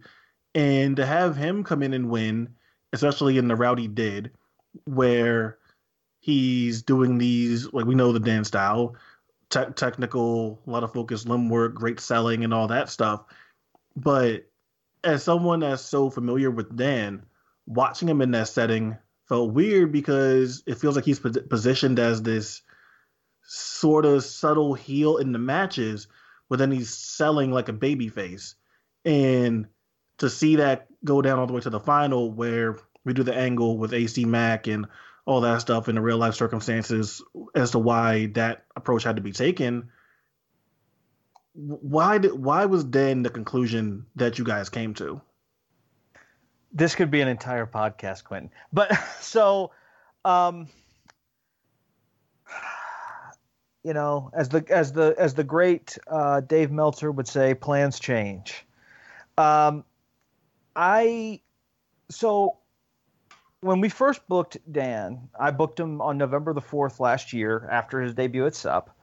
Um, and when we first booked him, my thought process was, I want this guy to go to the final. I don't know if he can win, but I, I really think if he goes to the final, and there was a lot of reasons for that, by the way. One of the reasons was I believed he could be an anchor in the final in the way that Chris Hero was in 2016. Oh, ab- absolutely. Then that's on paper because as SCI is happening, I'm in, I'm in New York dealing with family stuff. So as I'm just looking at it, as the results are flowing in, I'm looking at the four way and I'm like, oh, that sounds like it could be good. Like Dan feels like he could structure the match or be like a good lead in the match in a way that like you know Chris Hero or Jimmy Rave had been in in, in, in previous years. That was and exact then, thinking. Yeah, and then and then I go and and then I go and watch it. It's like oh, like clearly something happened here, and That- uh, obviously that's why you're here Oh, talking about it right now. Okay, but if you want to talk about veteran anchors who should have been in the final, B-boy. I mean, he is the Well, well, keep actually, going, sorry. actually, Timothy, let me say this actually before I talk more about the Dan thing. There was actually we did something unprecedented this year. We actually storyboarded an argument for every single person in the field to win. Like we wanted to keep this as wide open as possible because every other year with Scenic City, the winner has been known literally from the end of the tournament the year before. Every other year we'd known. And like this year we wanted to just be like, let's do the total opposite. Let's see what happens when we have total unmitigated freedom, no promises have been made to anybody, and we're just seeing what works. And uh, in some ways, I wouldn't recommend that strategy, but But it Uh, worked out this year, it- especially it- because it- you it had did. It was this was the year to do it. Yeah, because you had so many variables that popped up throughout the year that it was really nice that you had arguments for any finish. Yeah, this was the this was the year where we could do that. I, I really do think that we could have made a compelling story for every single person in the tournament to win. I truly believe that. That's not even me being a promoter. Like I actually believe that. Um, so, uh, so the idea was we when when when I booked him. The idea was, and me and Matt especially pushed this very early on. Not that Scott was against it; he just wasn't. You know, it just this was more of me and Matt pushing it. Was the idea that Makabe would go to the final, right? Um, we didn't really discuss in detail the idea of him winning beyond just the ideas that we had for everybody winning. But like he was not a favorite or front runner, and I think we'd more or less decided that he wasn't going to win. And then Quackenbush got booked, and then the idea was that Tony Deppen would beat Daniel Makabe in round one, and Makabe would wrestle Quackenbush on night two, uh, which I was very opposed to in the sense of that I felt strongly that that Dan should should go to the final, but I also felt like he was the person who should get the Quackenbush match if anybody should. So it, it was like it was one of those things where I didn't like the way I, it made me feel, but I also couldn't really argue with the logic of it. Well, time's getting closer, and the quack situation unfolds, and suddenly it's like, okay, this isn't going to happen. So we make a couple decisions, and the decision, the first decision we make is we book Alex Zayne as a surprise for night two to wrestle Tony Deppen, um, sort of as a make good for the quack thing. It's not, I mean, it's not quack, but Alex Zayne's got some, you know, interest behind him. He's rel- he's a regional guy, really. Uh, he wrestles for actually a lot of regional promotions here in Tennessee. So uh, we knew we'd have some support. We knew we'd have a good match with Deppen. And the second thing was, well, Makabe is going to go to round two, and uh, that'll that'll you know it's still not the final, but it is what it is because, in fact, the final was uh, the final had pretty much been decided coming into night one. So on including including the winner and all that, or uh, no, no. Okay. So on Friday, on Friday when we walked into the building, this was the general sentiment. The general sentiment was that the final uh, was going to be uh, AC Mack, O'Shea Edwards, uh, Parnell, and Kevin Ku. That was that was the feeling. That was what that was what the plan was, and um, at the end of the night on Friday night, we went and we had a little booking meeting on the side, and we all started talking. And uh, it really wasn't even because the Ku and Iggy match was disappointing. It was because everybody was talking about Makabe and Deppen. so, Right. it- like, like that was the match that everybody was talking about I'll take credit And- for that. and like as it, it- you know we we're you know we're ta- like we just sort of decided this sucks uh i know ku would do well in this final but makabe eh, it, it felt like we would have been missing we would have been making a mistake for him not to go in and ac had to go in uh, for storytelling purposes. And we felt strongly that O'Shea and Parnell had to as well. So it just sort of was a situation where where Ku um, was just the odd person out, and it sucked.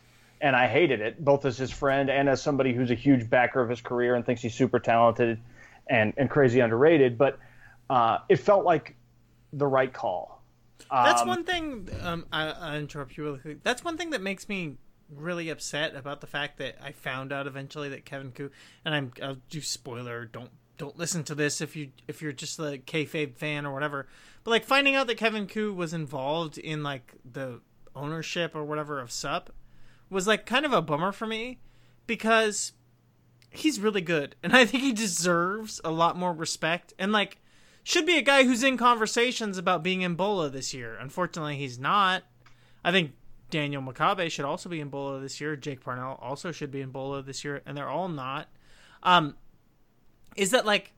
I think that unfortunately, because he's because people know that he's part of the Sup management team, they think that like he's getting pushed because of that. But like, he's a really great wrestler. Like Let me- Kevin Ku is let, so. Let me good. tell you something about. Let me tell you something about Ku.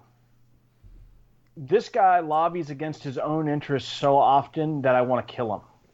Right. Like, the, the, Like, I, like I could like I could tell that watching Sup. Like he does. Yeah. He really does not care. the, Yeah. the number of times that I have had to be like, no, you are not doing this is astounding. You know, like from uh, like uh, you know, I want to open the show and lose in three minutes. I'm like, no, like this Yeah. is like Kevin this Ku is rules. this is not an Yes. argument. You know, like he he books like like like the Sup team. You know, we've got a team of uh, uh, of people involved, obviously, but you know, it, it and and I by no means have veto power over anything any more than anybody else does. Although we're such a close knit team that pretty much if anybody's uncomfortable with something, it's not happening. But but but if anything, he doesn't take advantage of the fact that he's involved in creative itself enough. Okay, I know. I like know. like he, if anything he is unselfish to a fault. And and let me tell you something. They did, him and dom did that futures match with ifhy where they put over those kids huge and had a really good match with those kids. God, fucking who damn did- that match who did who did not do well the year before in the same format. And they did that on the fly on no notice. We booked that like 10 minutes before the show started you know? So that's the kind of guys these guys are. Like that's the kind of guy kevin ku is.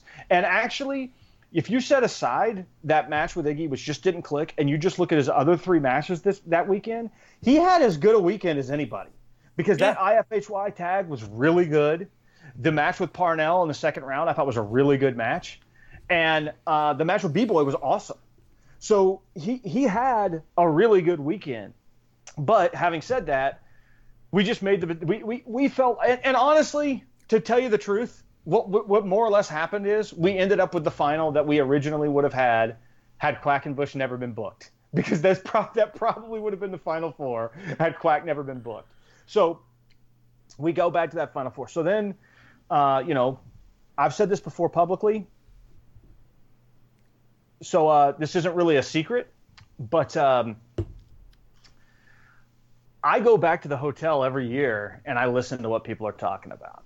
And I usually don't even talk to them that much. I just listen to what people are talking about because I want to know what people are talking about. And what everybody was talking about was Makabe and Deppen. And you know, what was really fascinating to me was it wasn't just the internet hardcore fans that were super into this match. I had people that were sitting in the bleachers on that show. Um, I had people that were sitting with the Georgia wrestle, the old guard of Georgia wrestling that hate everything, that shit on everything, who were like, "This guy's amazing." I there were there were people that were sitting in the bleachers with, next to casual fans who were like, "Wow, this guy, this guy's incredible," you know. And I think it's just the realism, right? In in in in this area, there's still a market for the sort of credibility that a lot of wrestling doesn't have anymore. And Makabe has that credibility. He just simply does. And um, I, I, as I'm listening to this, I'm like, huh, this is this is interesting. And uh, you know, we'll tie this back around to Brad Stutts, so I can get canceled forever. Um, you know, Stutzy, you know, I had talked to Stutzy the week before on the phone, and I had told him then, I had said, I think when night one is over, you're probably going to say to me, either O'Shea or AC should win. That was my thought. Uh, and uh, he said, Dylan Hales asked me the question. I said, What question? And he said, You know what question. uh, and I said, Okay, uh, who should win the 2019 Scenic City Invitational? And simultaneously, we looked at each other in the eye. Uh, and at the exact same time, and I had not expressed this publicly at all. I didn't express this in the booking meeting that we I had earlier with Scott and Matt. We both said Daniel fucking Makabe simultaneously, and I I knew then that I was going to have to lobby Matt and Scott the next day because it, it, it, it wasn't so much that like, and I respect the hell out of Brad, and I think, um, by the way, I think even if you think he's the biggest creep or terrible person in the world, which he's not, but even if you think that, you, you can't you can't I, deny you can't deny Brad's mind for for wrestling. You you, right. you, you, you cannot. I I like. It would be like if you decided to say that like you're not a good man if you like eating pussy, and then you said that Ric Flair is a terrible wrestler because of that. God. Right. The, but but this is. Uh, I'm not. Is that not like the but, same argument? Uh, uh, sure, but the, yes, the, the, the like it, it hear, hearing that from Stutzy d- did matter to me, right? Um, and what Matt, but it, it it it may not have mattered as much if I wasn't getting the other feedback, right? But getting the other feedback and having that as almost an exclamation point, I thought to myself, man, this and and like and you know, if anybody knows Stutzy and knows his taste, Makabe is not on paper somebody you would necessarily even think he'd be into. You know, he'd never even seen a single match of his coming into the weekend. And he was walking around the, the Soddy-Daisy gymnasium for the, the two days, just muttering under his breath, this guy's a fucking artist. Like, like it was actually kind of funny because he'd never seen him at all. And that was his conclusion. But, um, and, by the way, he wasn't the only person who said that. I, I heard more than a couple very very cynical figures in uh, wrestling uh, around this area who were like, "This guy's incredible." That's the kind of that's the kind of validation that I think like you know on some level a lot of us look for because like I think everyone that's like on on like on here right now would agree that at minimum Daniel Makabe is like a top ten wrestler in the world and you know probably higher. But yes. yeah, so so to sit here and get that from these fans who did their like very first exposure to Dan, and not even in Dan's comfort zone necessarily, because remember in three two one he's been sort of this heel ace for the for the for the for a good majority of the time where three two one has been putting their stuff on YouTube and he's been getting his exposure. So now you're getting Dan and you're not even getting Dan at his full powers, I think. And I think that I think I think that is like the biggest testament in itself of like Dan and how well he comes across. A hundred percent, and I think it. I think it sort of puts the lie to a lot of the idea that I think some people have made that like criticisms that some people have made. Um, even people who are fans of his who have been like, "Oh, but is he too niche?" After yeah. SCI, I don't think that's true. Yeah, like, I like I I. I I, I get why people would say that, but I just don't think it's true. You know. Well, to be uh, fair, you're talking about like to a certain segment of the fan, and Dylan, this is why I'm like eternally jealous of you is that you live in the area of people who respect wrestling no matter what. You know, so it's like to me I'm like I don't give a fuck what these yokels have to say about wrestling. They don't know what they're talking about. They don't know what's good. But in the south, there is a segment of people who are like not even casual wrestling fans. They're just like barely wrestling fans, but they will respect legitimate wrestling. And that's what Dan brings. So, you know, I get what you're saying, but there is like when people make that argument, they're talking about like the kind of like they're honestly talking about people like me. They're talking about coastal elites who only watch WWE and they're not going to get into Dan. You know, like those are the people who are not going to appreciate. Because in the South, for the most part, there's a lot of people who understand wrestling. You know, All, all, I'm- all I'm hearing right now is the argument that Zack Sabre Jr. should have won the 2016 SCI. That's all For I'm sure. right now. Here, here's what I'll say. I think he actually. I think Dan has a weird charisma that's hard to put your finger on. And uh, actually, like Brian Jesse- Danielson. Jesse Jesse Butler, righteous Jesse said this on commentary, and I actually think I think he's dead on. He said it in the Deppen match. He said something like Makabe is like like watching him is like watching a movie that you have to watch twice to fully get it, right?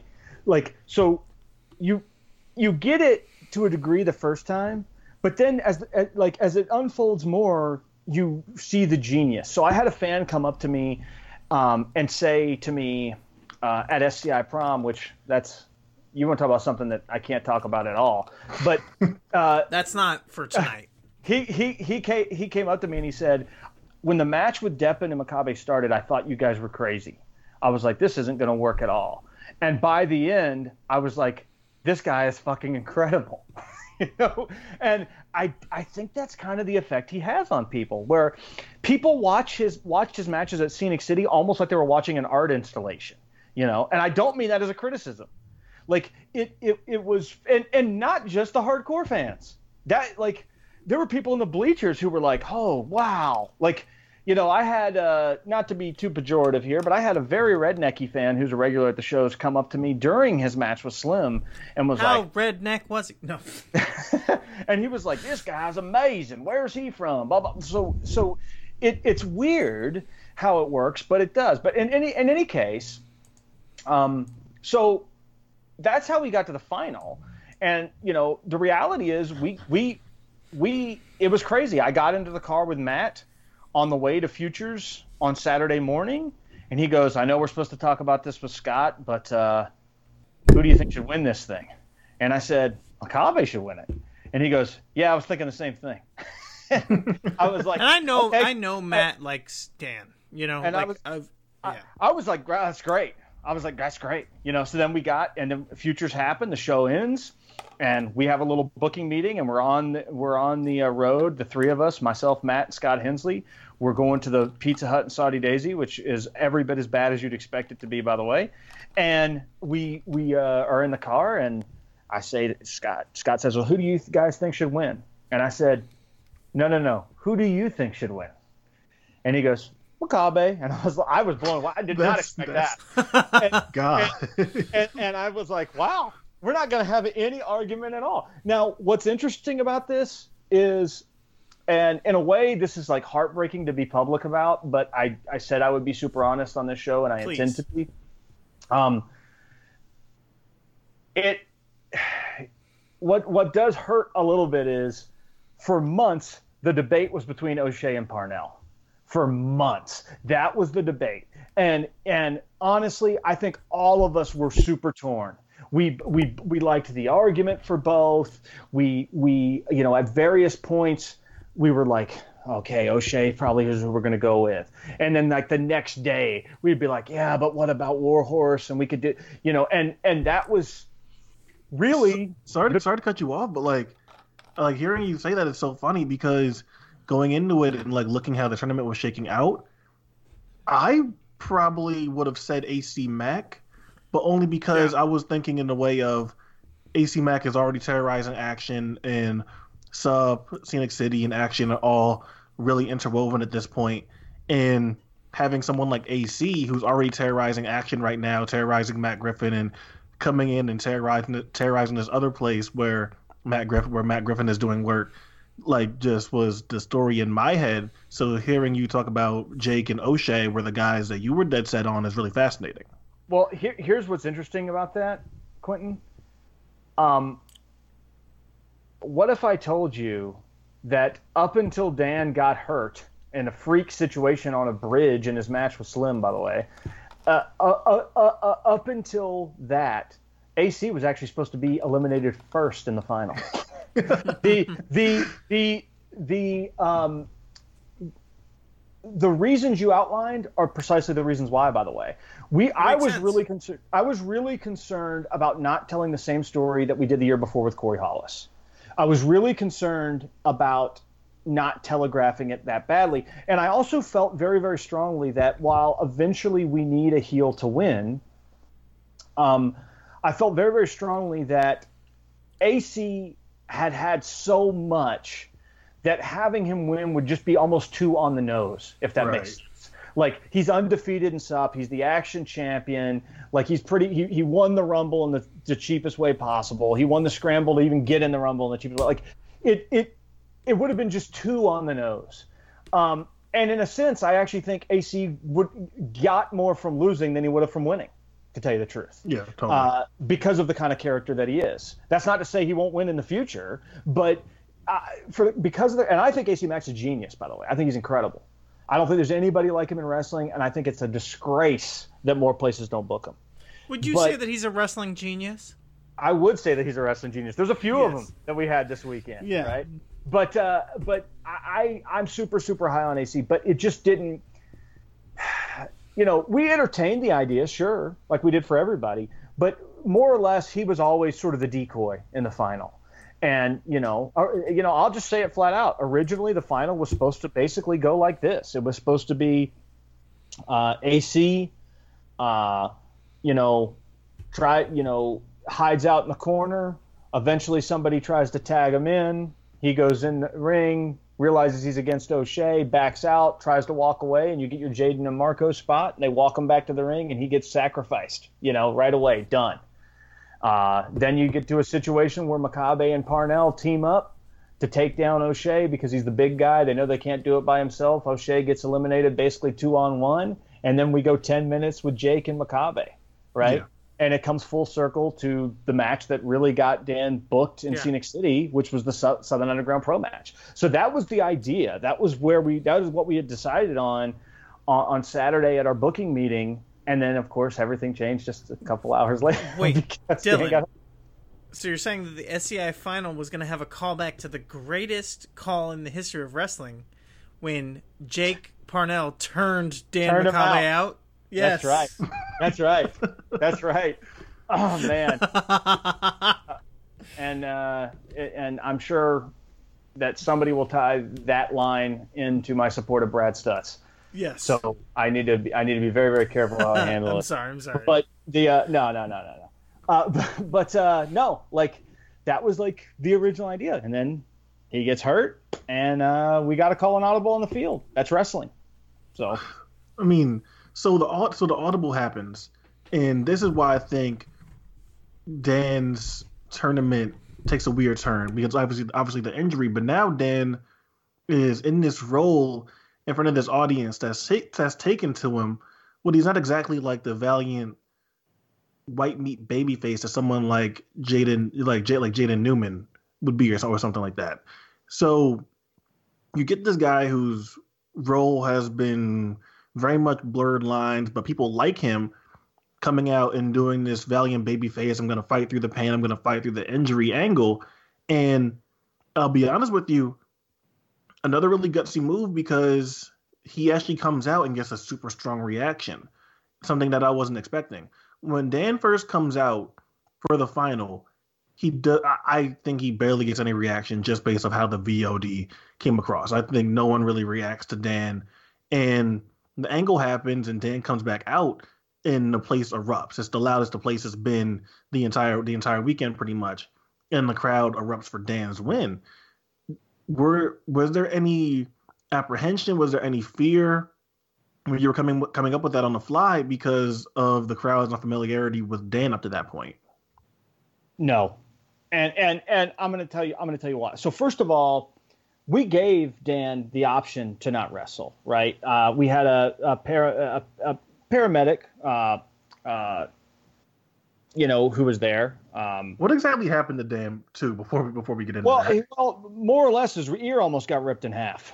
Uh, it, it was it was on a bridge. uh, in the Slim J match. I believe it was the second German suplex in that match. Um, and uh, they actually had about two or three more minutes called. They had to cut some stuff because of it, uh, which is a shame because the match was real good and it probably would have been even better had they been able to get everything else in. But To be fair, I've heard the rest of the match, and I don't think that it was. It. I think that the match was good enough as is. I don't think that what they were missing was necessary. No, I, I, I don't I don't necessarily either. But I but my, my point is you always want it like uh you know you always want an artist to uh to To see it through. to see it through. Yeah, but the you know so the the the the, the his it was just it kind of ground I guess it it grinded against the canvas in an awkward way, and it got ripped. Uh, and it was a pretty bad tear. It went up into his canal, came down all the way down almost to the tip of the earlobe. Had that happen, he would have had two earlobes. And uh, you know, the uh, uh, the Papa Sobro who did the uh, the uh, the the uh, medical workforce in the back. Talk about uh, earning your sponsorship, by the way. Uh, he he was. I think he didn't want Dan to go back out, to be honest. But you know, we we talked about it, and you know, it was a tough situation because we'd already really played the scramble card, so we couldn't go, come up. There's no good way to come up with another alternate, and um, you know, I, I I thought about it and was like, I guess we could have the winner of Ison and B Boy, but that feels dishonest. Like, um, so we were kind of in a dual contingency plan situation of, okay, if he can't go, do we go with a triple threat? And if so, how do we do it? Um, and who wins? You know, uh, and and honestly, I have no clue who would have won. We didn't because it didn't even get that far.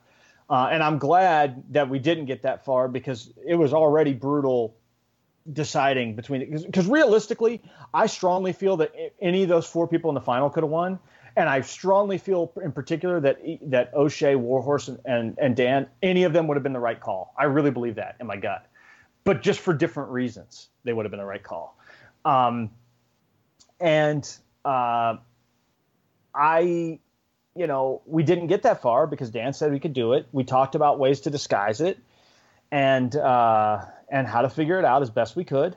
Um, we laid out a scenario. Uh, the scenario was partially based on the old uh, Kerry Von Erich Jerry Lawler match from Super Clash, where you know Kerry's got his arm cut up already because he's high and gigs himself on accident, and then they have to work the entire match around it. Uh, Dan was not high when his ear was hurt, by the way, folks. but uh, uh, and, and so uh, you know, we were like, he comes out with the hood, he gets hit from behind, and we go from there, and then we just have him come back and fight through. The only difference was, I had, I, I'll say it again, I'd mentioned to Brad Stutts the idea. Again, he was not working the show in any capacity other than the fact that he's my friend and he's somebody whose opinion I trusted. And he said, um, because at that time the order of the eliminations had stayed the same, and he goes, and he he said that can't happen. AC has to be last because he's the heel, and uh, we went over it. Uh, Stutzy was absolutely right about that. I think had it been had it come down to Jake and Parn- uh, and Makabe at the end, it would not have worked the same. Um, and we went we went that route. AC was uh, the last person in the ring as the heel, as the guy who cheated and done almost nothing to win the scramble the year before and the rumble earlier this year. And really, in this tournament, he'd done the minimal possible and cheated this whole way through. And I I knew I knew Dan was going to get a huge reaction. I had zero doubt in my mind at all. I wasn't even I, there was not even one percent of me that was worried about it.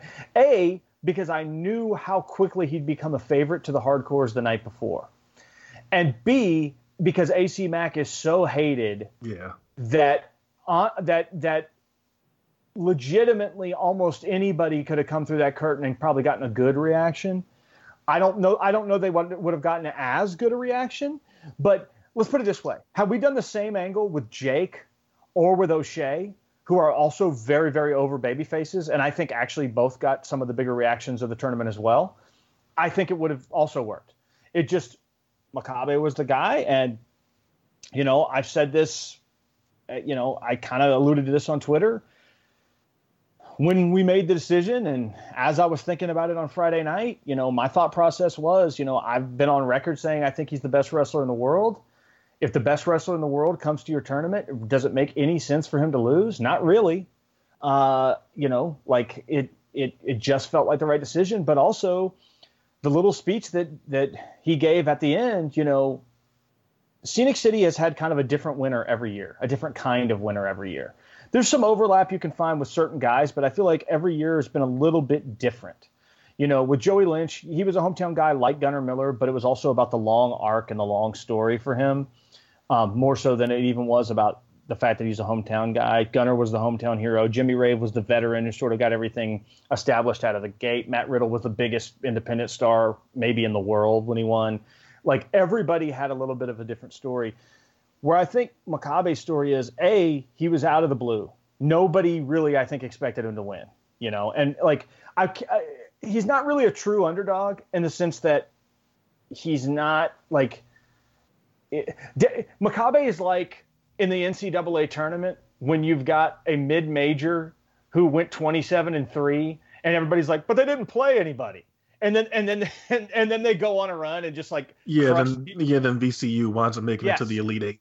yes, like that's basically what he is, right? He's he's he, he's not he's not truly an underdog because if you're paying attention, you know how good he is. But he's an underdog in the sense that a lot of people aren't paying attention.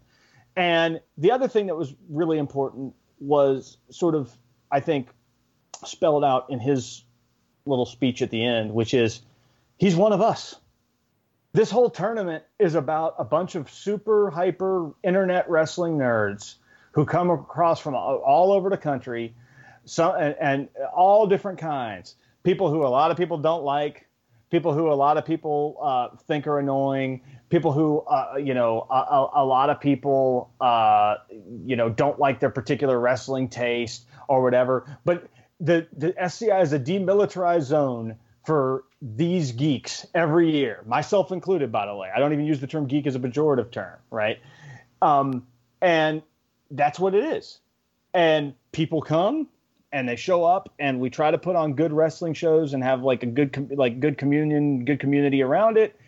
Um, and Makabe is one of us.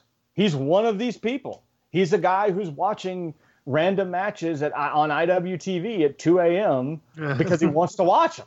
You know what I mean? Like it makes sense for him to be a winner of the Scenic City Invitational. It just does. And I like it is gutsy in a sense, I guess. But I'm going to be honest, it really didn't feel gutsy at the time. It just felt like the right decision. Like I've had a bunch of people come to me afterward and say that it was gutsy, and to me, it's just like, yeah, maybe so. But it just felt like the right decision at the time was was part of Dan winning was the idea a little enticing for you um at least like someone that's so high on Dan as being one of the tippy top elite wrestlers in the world was it a little enticing for you to have this chance to be like man maybe we can be that next that that next stepping stone for Dan to get the breakout and get the bookings that he deserves after that was that part of the thinking in that process Yes, that's always a part of the thinking. So, the number one reason that I'm involved in wrestling is that I'm not I'm involved in wrestling. First of all, that's how I got involved. I got involved literally because people who were in the business noticed that I knew a bunch of that I was early on a bunch of people, right? That like and sometimes you guess wrong, but sometimes you guess right. Yeah, you know? like you know, not to like you know, not to give you too much credit here, but like like you've been ahead of the curve on like a lot a lot of people. Is the point like when you were getting ushered in to the um politics to, to the politics and the inner workings of wrestling, like you were right you were right on the head on Fred Yehi, Jeff Cobb, Timothy Thatcher, and all those things. Like like historically, yeah, a lot of people you were just you've you've been there, so I, I got I got it right there. Yeah, and that was really how I got in. Is people noticed that like they noticed that, you know, and again, you guess wrong. I've been wrong on a lot of people too. But if you guess right enough times, that's what people give you credit for. and I guessed right on some pretty big guys. And, um, you know, because of that, uh, that's how I got in. And now I'm in a position where I can kind of put, you know, my money where my mouth is on some of this stuff, right? I can say, okay, it's not just I think this guy is one of the best wrestlers. I'm actually going to book him, and we're going to put him in a position to showcase that to the world. And you know, it's look, it's risky. You know, I mean, like Makabe is, I don't, I wouldn't say he's a total unknown, but he's he's not uh, one of the biggest stars in independent wrestling by any stretch. And and, and and a lot of it is too with Dan is just like geographically, it's Uh, hard. al- it- almost it's- all it's of hard- Yeah, like geographically, it's, it's so hard. It's so hard for Dan to get the same breakout that you would that you would have been getting from your Cobbs, Thatchers, and even Yehis.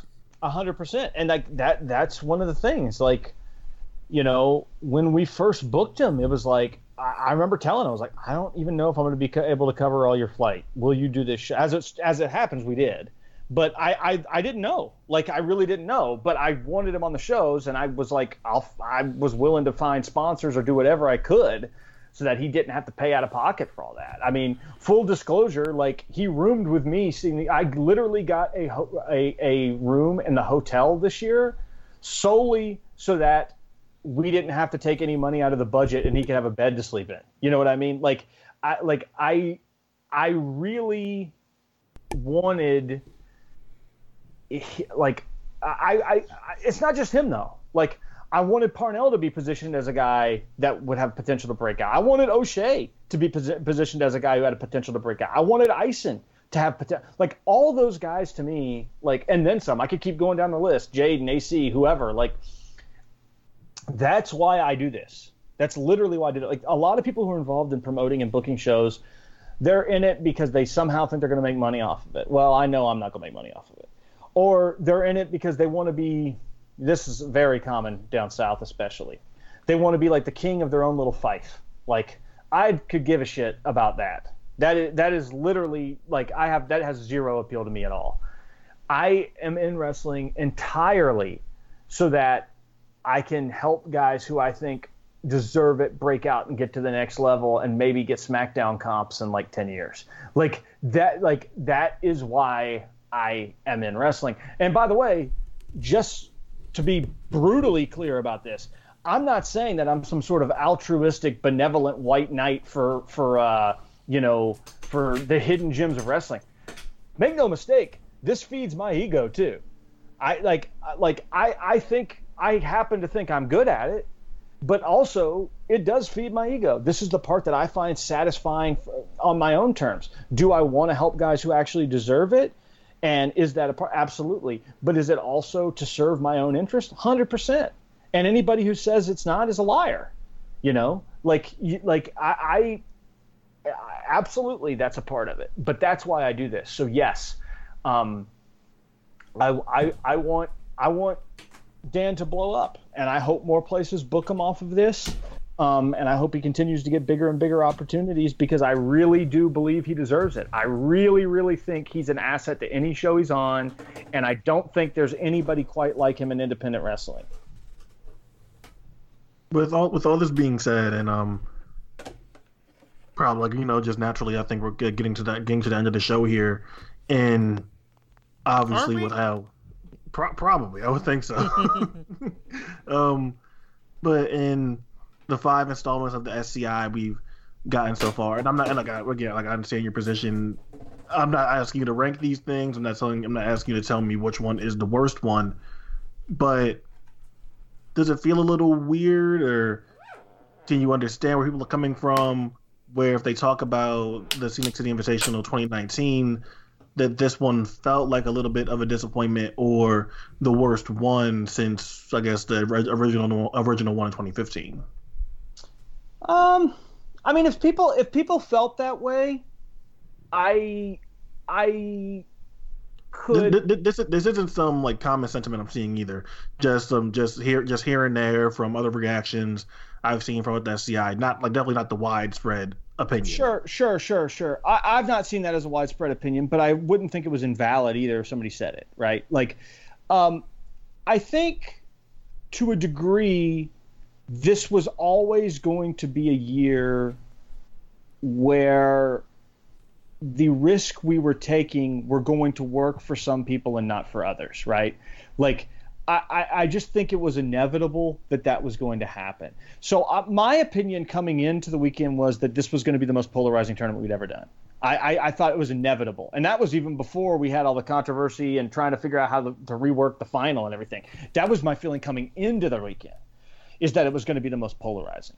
Um, so I think what's weird about it to me is uh, I I felt like I had some people tell me that they thought Night Two was the best show we've ever had, which I absolutely don't agree with. but I I thought about it more after the fact, and I guess I could kind of see why people thought that because I think Night Two this year is probably the most obvious full variety show we've ever done. Right? Where like yeah, it's, it's, it's a really good show it's and it's and it, and it's clearly like if you're somebody who believes in that true variety show of wrestling, I think Night Two this year was almost certainly the most SCI has ever hit that. I, I like, um, so I could I could see that. Um, as far as the tournament as a whole, I think by the nature of the risk we were taking this year, this tournament was probably always going to be a tournament that some people were going to watch and be like, okay, it was good, but it, it wasn't as good as the stuff they've done before. Um, and I think the only way we, pro- we that that probably could have been changed would have been to do different things booking that I think ultimately would have been worse for the tournament long term. So it it is what it is you know, I don't get it. Now, if if somebody says they thought the shows were outright bad, yeah, that sucks. Like that that's a that's a criticism that uh, you hate to hear. Although people are welcome to make it, and I'll listen to it.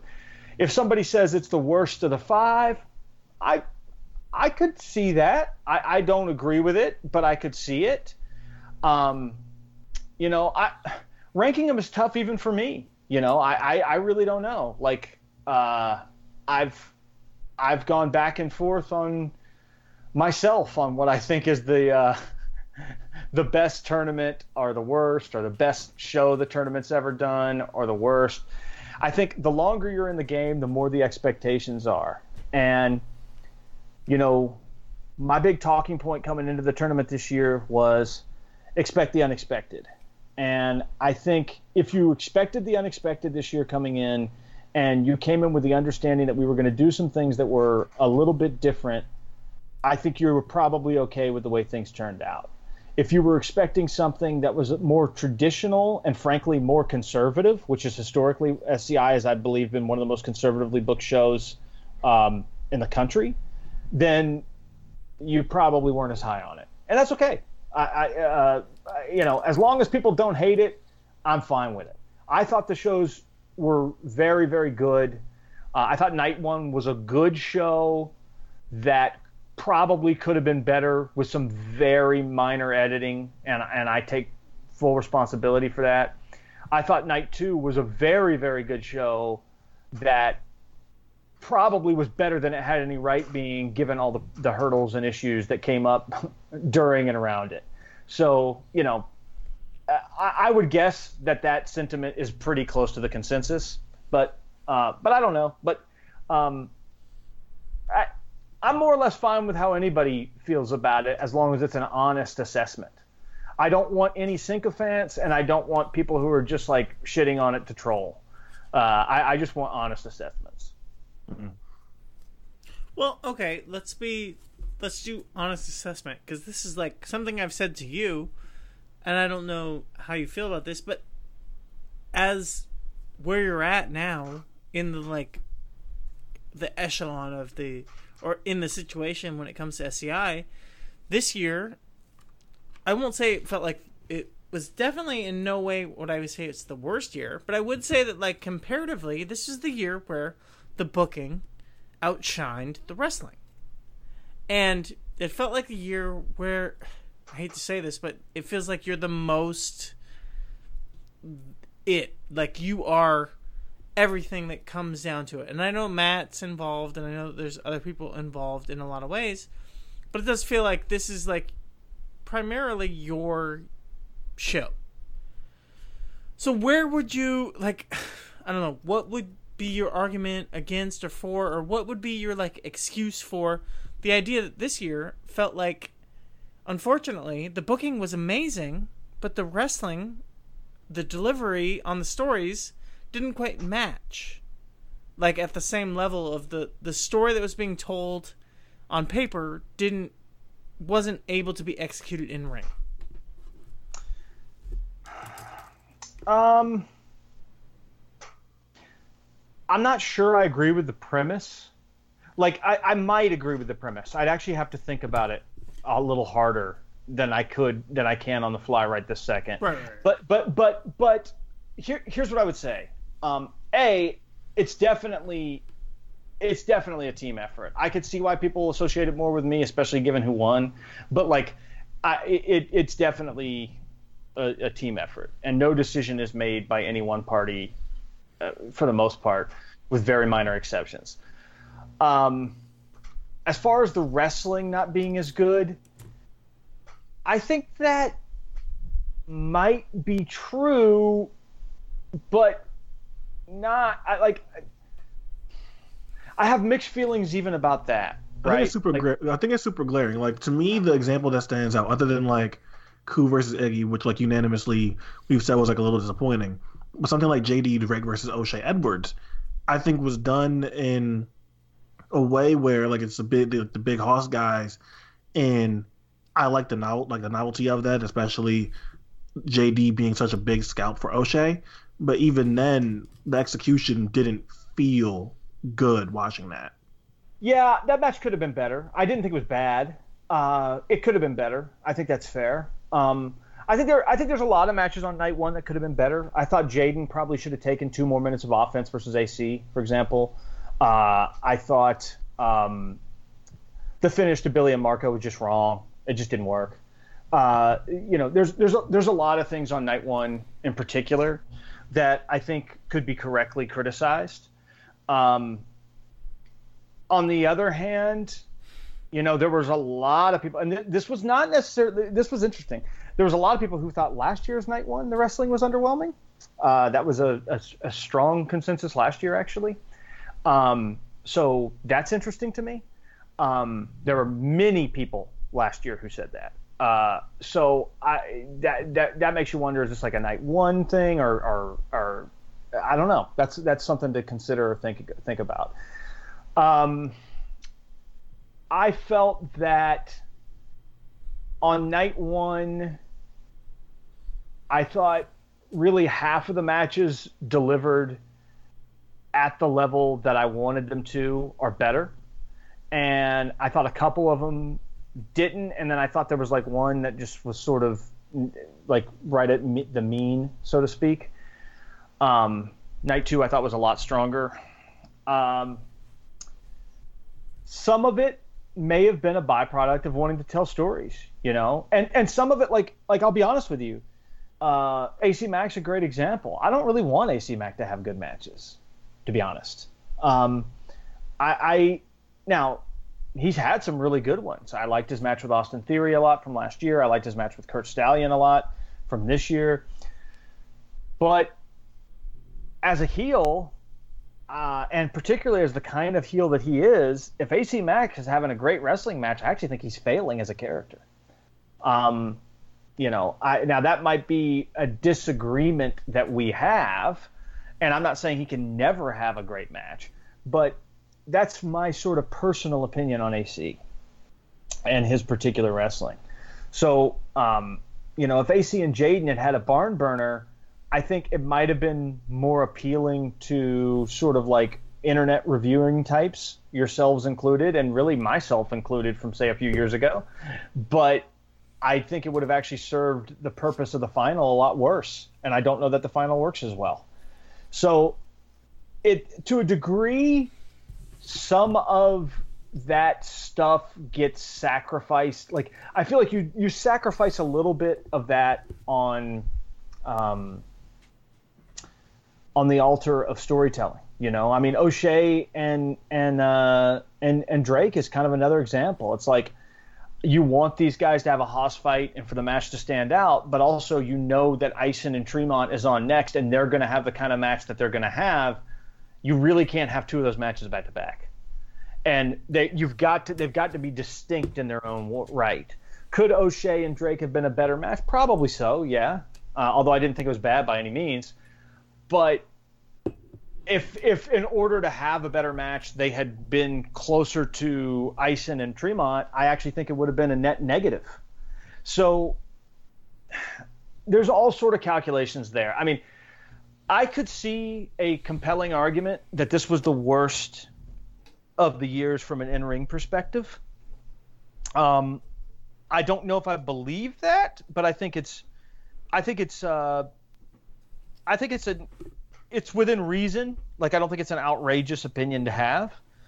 Um, I also don't know that I think this is the best book tournament, although I've been told by a bunch of people that they think it was. Well, uh, like I, I still think it's 2016, but like I, I get I get what people are going like 20, like 2019. I think 2019 was the. I, I'll say this.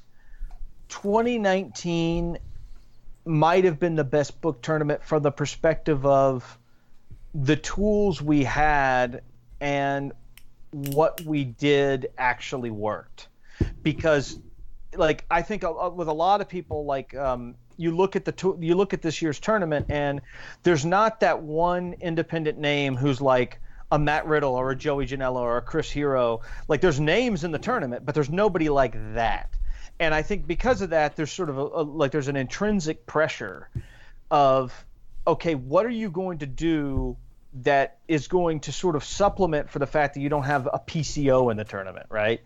And what we did was try to tell it was try to book it in a way where the booking would sort of offset that we didn't have that, and I think ultimately that worked.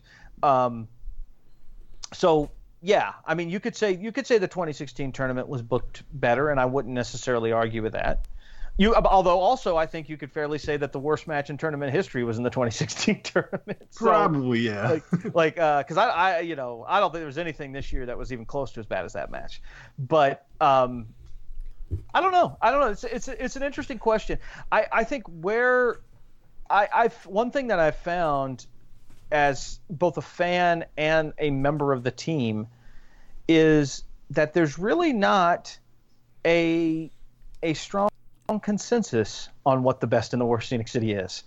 Uh, I know people, even in my family, even in the Hales clan, there is widely divergent views on what the best tournament is and isn't. Uh, so, uh, and you know what? To me, that's a positive. Oh, yeah, about to say like that's that's a great thing. like that's a good problem to have like uh, you know uh, I can live with that. Uh, I will say one thing about this year. Um, I think Deppen and Makabe was clearly the best match. And I think every other year, like even though you've got sort of these iconic matches that stand out, and you know, uh, I'm on record as saying that I believe the 2016 final is the best match we've ever done, and I doubt anything will ever top it, to be honest with you. But like, I do feel like every other year there's been at least some dissent Whereas this year, I see like no dissent on that. Oh yeah, that's it's, like yeah, I think even here, but it's totally clear to me. Like th- there's almost total un- unanimity on that, um, and and that's both a good and bad thing. And it's like if the final had been the irony is if the final if Dan had not gotten hurt and the final had been booked the way it originally was, I think the final probably would have had potential to be the best match in tournament history. On the other hand, had the final not happen the way it had, I don't think the moment's as good. You know, I just don't. So, uh, it, it wrestling is weird like that. you know, like would it be a good thing? Like I don't know. I feel like the final, the way it went, was was awesome, and I don't know. I, I, I think as a match, like if you're judging it purely intrinsically in the ring, if it had been the way we originally laid it out, I think it would have been a better wrestling match. Personally, for me, as far as like the wrestling front, which again, like it, it was weird because I under like I understood the circumstances, but with Jake and O'Shay um, going at it for like a major for the majority of it, and mostly going 50-50, it, it, it felt really weird, even from an in ring merit standpoint. That even though I could appreciate like the pressure that's going on and like the thing you're trying to juggle to figure everything out and hide certain things, but the I felt like I, personally I had like O'Shay and Jake didn't keep me interested or engaged for their portion of the match. I actually thought they worked extremely well and they were in a possible position. Right. And I, I think it speaks to how professional those guys are that they like everyone should book them because they adapted on the fly and did the best they could in a nightmare situation, right?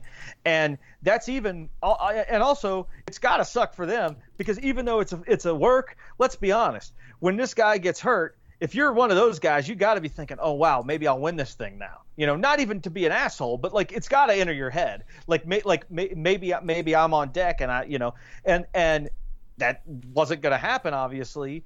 And to be able to be professional enough to be like in a situation that's got to be mentally taxing and frustrating on multiple fronts to go out there and work as hard as they did because they worked super hard. It, I, like to me, that's a great credit to them. I actually, to be totally honest with you, I actually thought their segment was very good. It was just in an impossible position. Like you, you, there was. I don't think there was anything they could have done that was going to liven up the crowd at that point. Um, and you know that just kind of is what it is.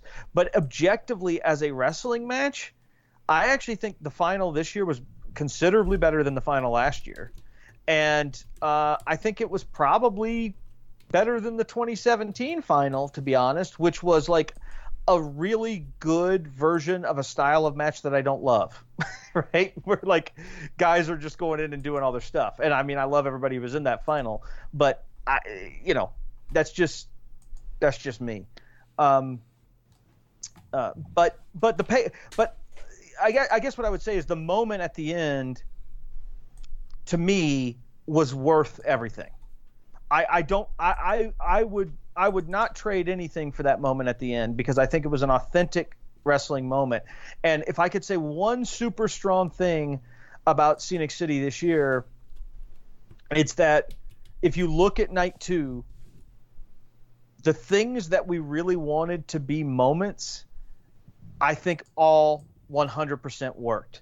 So we wanted the Warhorse surprise and entrance to be a big moment. It, I think, beyond dispute was. Like, I don't even think it's debatable that it was. Um, we wanted uh, Bret and B Boy to be a big moment and have a big feel. I don't think there's any question that it did. Like, it, like maybe almost to a shocking degree. Um, we wanted the deal with Tremont who was actually hurt some on night one, which is part of the reason we had to protect him in that match, by the way. Uh, but we, we wanted to deal with Tremont and O'Shay the way that match started to come off as a big moment. I think it did. We wanted the main event and, and the finish in particular to come off as a big moment. I think it did. So I think on the four sort of big moments that were the hubs of night two, we were four for four. And um, you could argue that we weren't quite four for four on uh, night on night one, and I think that would be fair. But on night two, I think we we more or less could not have done better in terms of the the big moments, at least. All right, Timothy, do you have um do you have anything else to add here? Nothing that we can get to within the next few minutes. if we're perfectly honest. Um, but also nothing that I think really needs to get gotten into. Um, I think Quentin or not Quentin, but uh, Dylan has been pretty open for the most part. Um, I think that for the most part, I'm pretty okay with what we've gotten into. I would say my final question would be if everything's up in the air, I mean, why didn't you just have Alex Zayne win the whole thing? Feels like he should have been the guy. Um, but that's not the real. He could have. He he probably should have, but I'm, I'm definitely matter. I'm definitely in camp AJ Gray for 2020. yes. Please, he feels like the man. Even if me and him get into weird arguments on Twitter at this point. Um, that's it from me. I don't have anything else really to get into. Quentin, I guess we can close out. Oh no, I just want if you wanna- yeah. Yeah, I just want to um I appreciate it. Like, yeah, I think this is the first time that like directly you've come on and did a pod, did a podcast with me since like psychology is dead probably. Yeah, I believe so. Yeah. Yeah, um, so like we've, uh, we've done we don't know wrestling together and all that. So thank you for coming on and, do, and doing this again. I always really like doing podcasts with you. Um, anything you anything you want to plug? Obviously, since you're a very very busy man. Well, first of all, I respect the hell out of you guys, like legitimately. Um, I appreciate that you wanted me to come on. I appreciate that you are even interested enough in the show, and I appreciate that you actually asked like real questions and wanted real insight and didn't just go like didn't you know uh, set me up for a bunch of self back patting. Uh, and uh, I try I, I tried to be as honest as possible, and I don't really think I I held anything back. Um, I don't love that the show started off with uh, a 20 minute monologue uh, on about me talking about Brad Stutts, but I'm sorry, uh, but I- I just but- I felt but- like I had to get it out of the way. but but but but but I, I I actually understand why it did, and like I, I don't I don't feel badly about it. Uh, it is what it is, uh, and he is my friend. And if people don't like that, that's okay. Um, I I, I get it. Uh, but um, I've got a lot of stuff going on. I've always got stuff going on. You know, I work for IWTV. I think people should subscribe to it. Uh, and not just because I work there, but because it's got a ton of cool stuff uh, in independent wrestling on. You find there's always shows that have these sleeper bangers on there that you like. What like Bro Keller versus Jaden Newman from the most recent primetime pro wrestling show. Totally a low key banger that probably a lot of people wouldn't watch. Like that's the kind of match you should go out of your way to watch. Like I'll, I'll give them credit. I'll give them credit too because I think the um layout has got has gotten really good. The formatting and how the um site runs, and how the app runs on the various um apps all across everything. Like you guys putting a app on the on the iOS store is something that a lot of like I'm shocked that we haven't gotten more companies doing it, and I'm really glad to see the steps that IWTV has taken to be so accessible. Yeah, I mean that's a huge thing for us. Um, it, you can get the app via the iOS store. You can get it via the Android store, the Google Play Store rather as well. Like I, everybody at least give IWTV a shot. I, I like again, I work for the company. Obviously, I'm shilling here, but I work for the company because I believe in it, and I think the quality of uh, like there's so many good independents out there that that are part of the service that have matches that are like Zach Cooper versus Daniel Makabe from the Without a Cause show that just went up a couple Yes. days ago. Holy crap! Like that match is so so good. Full disclosure, I may have been sent that match in advance by young Zachary Cooper, but none nonetheless, that match is incredible, and everybody should check that out. Like it's just one of it. Like that's this is why I got into independent wrestling is because of like that sort of under the radar stuff where you can discover new guys and IWTV is such is an incredible platform for it. So I'd appreciate appreciate anybody listening to this who's willing to give us their support. Uh, you can go to independentwrestling.tv to check that out. Um, you can follow me on Twitter at Dylan Waco. That's D Y L A N W A C O. We've got our next Scenic City Invitational event, Tank Scenic City Throwdown, coming to Sale Creek High School on Saturday, October 26th. Already announced for that is Vordell Walker versus Chris Dickinson, which, my God. what the Uh, what the fuck? and and, and uh, Curt Stallion versus Manders, who is another guy that we didn't even talk about, who came out of SCI weekend is like another sort of ascendant figure. The new guy. Manders was very much the the fan favorite coming out of the weekend, and uh, like like the, I those two matches like alone are psychotic. Like, by the way, they're very stupid in the sense of booking yourself into a corner because I have no clue how the hell we're going to determine winners of those matches. But they they uh, uh, everybody should check that out. Uh, you can get tickets for that at scIWrestling.com. You can follow us on Twitter at SCI Tournament.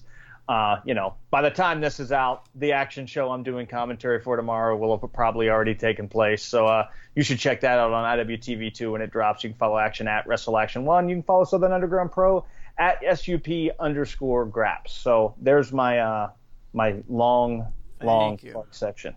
Yeah, you're Yes, you're you. you're a busy guy. Got to hit got to hit all those boxes.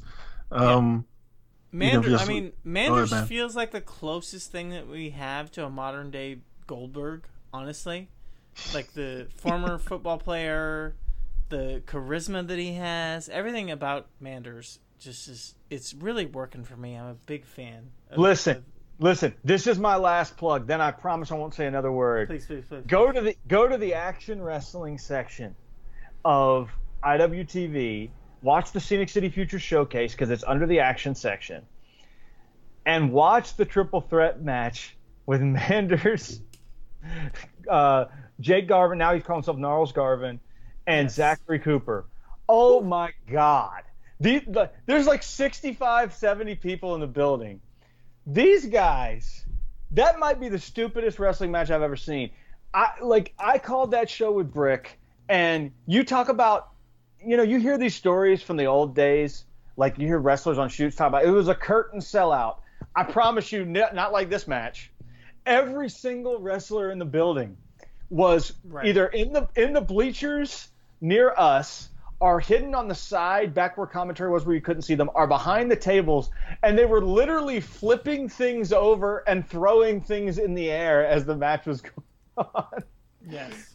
it was beyond a show stealer i've never seen anything quite like this so everybody should watch that match Yeah, everyone needs to check out Manders. He is the Manders, I guess. Um, Quentin or Dylan, thank you so much for getting in here. You were talking about, um, you know, or you were just plugging yourself. You're Dylan Waco, and it reminded me of uh, the Ted Bundy or Ted Kaczynski, the Unabomber, is getting like a re kind of like people are starting to look more into the Unabomber manifesto and appreciate what he was talking about. Anyways, that's that's not what we're talking about tonight.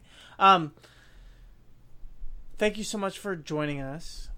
I appreciate it very much. Um, check out Manders. Quentin, what do you have to plug before we head out? Nothing. Just go and follow this. Follow the podcast Twitter account at QNTR. That's that's about it for us. No more two episodes a week. You're not getting any more of that from us. Um.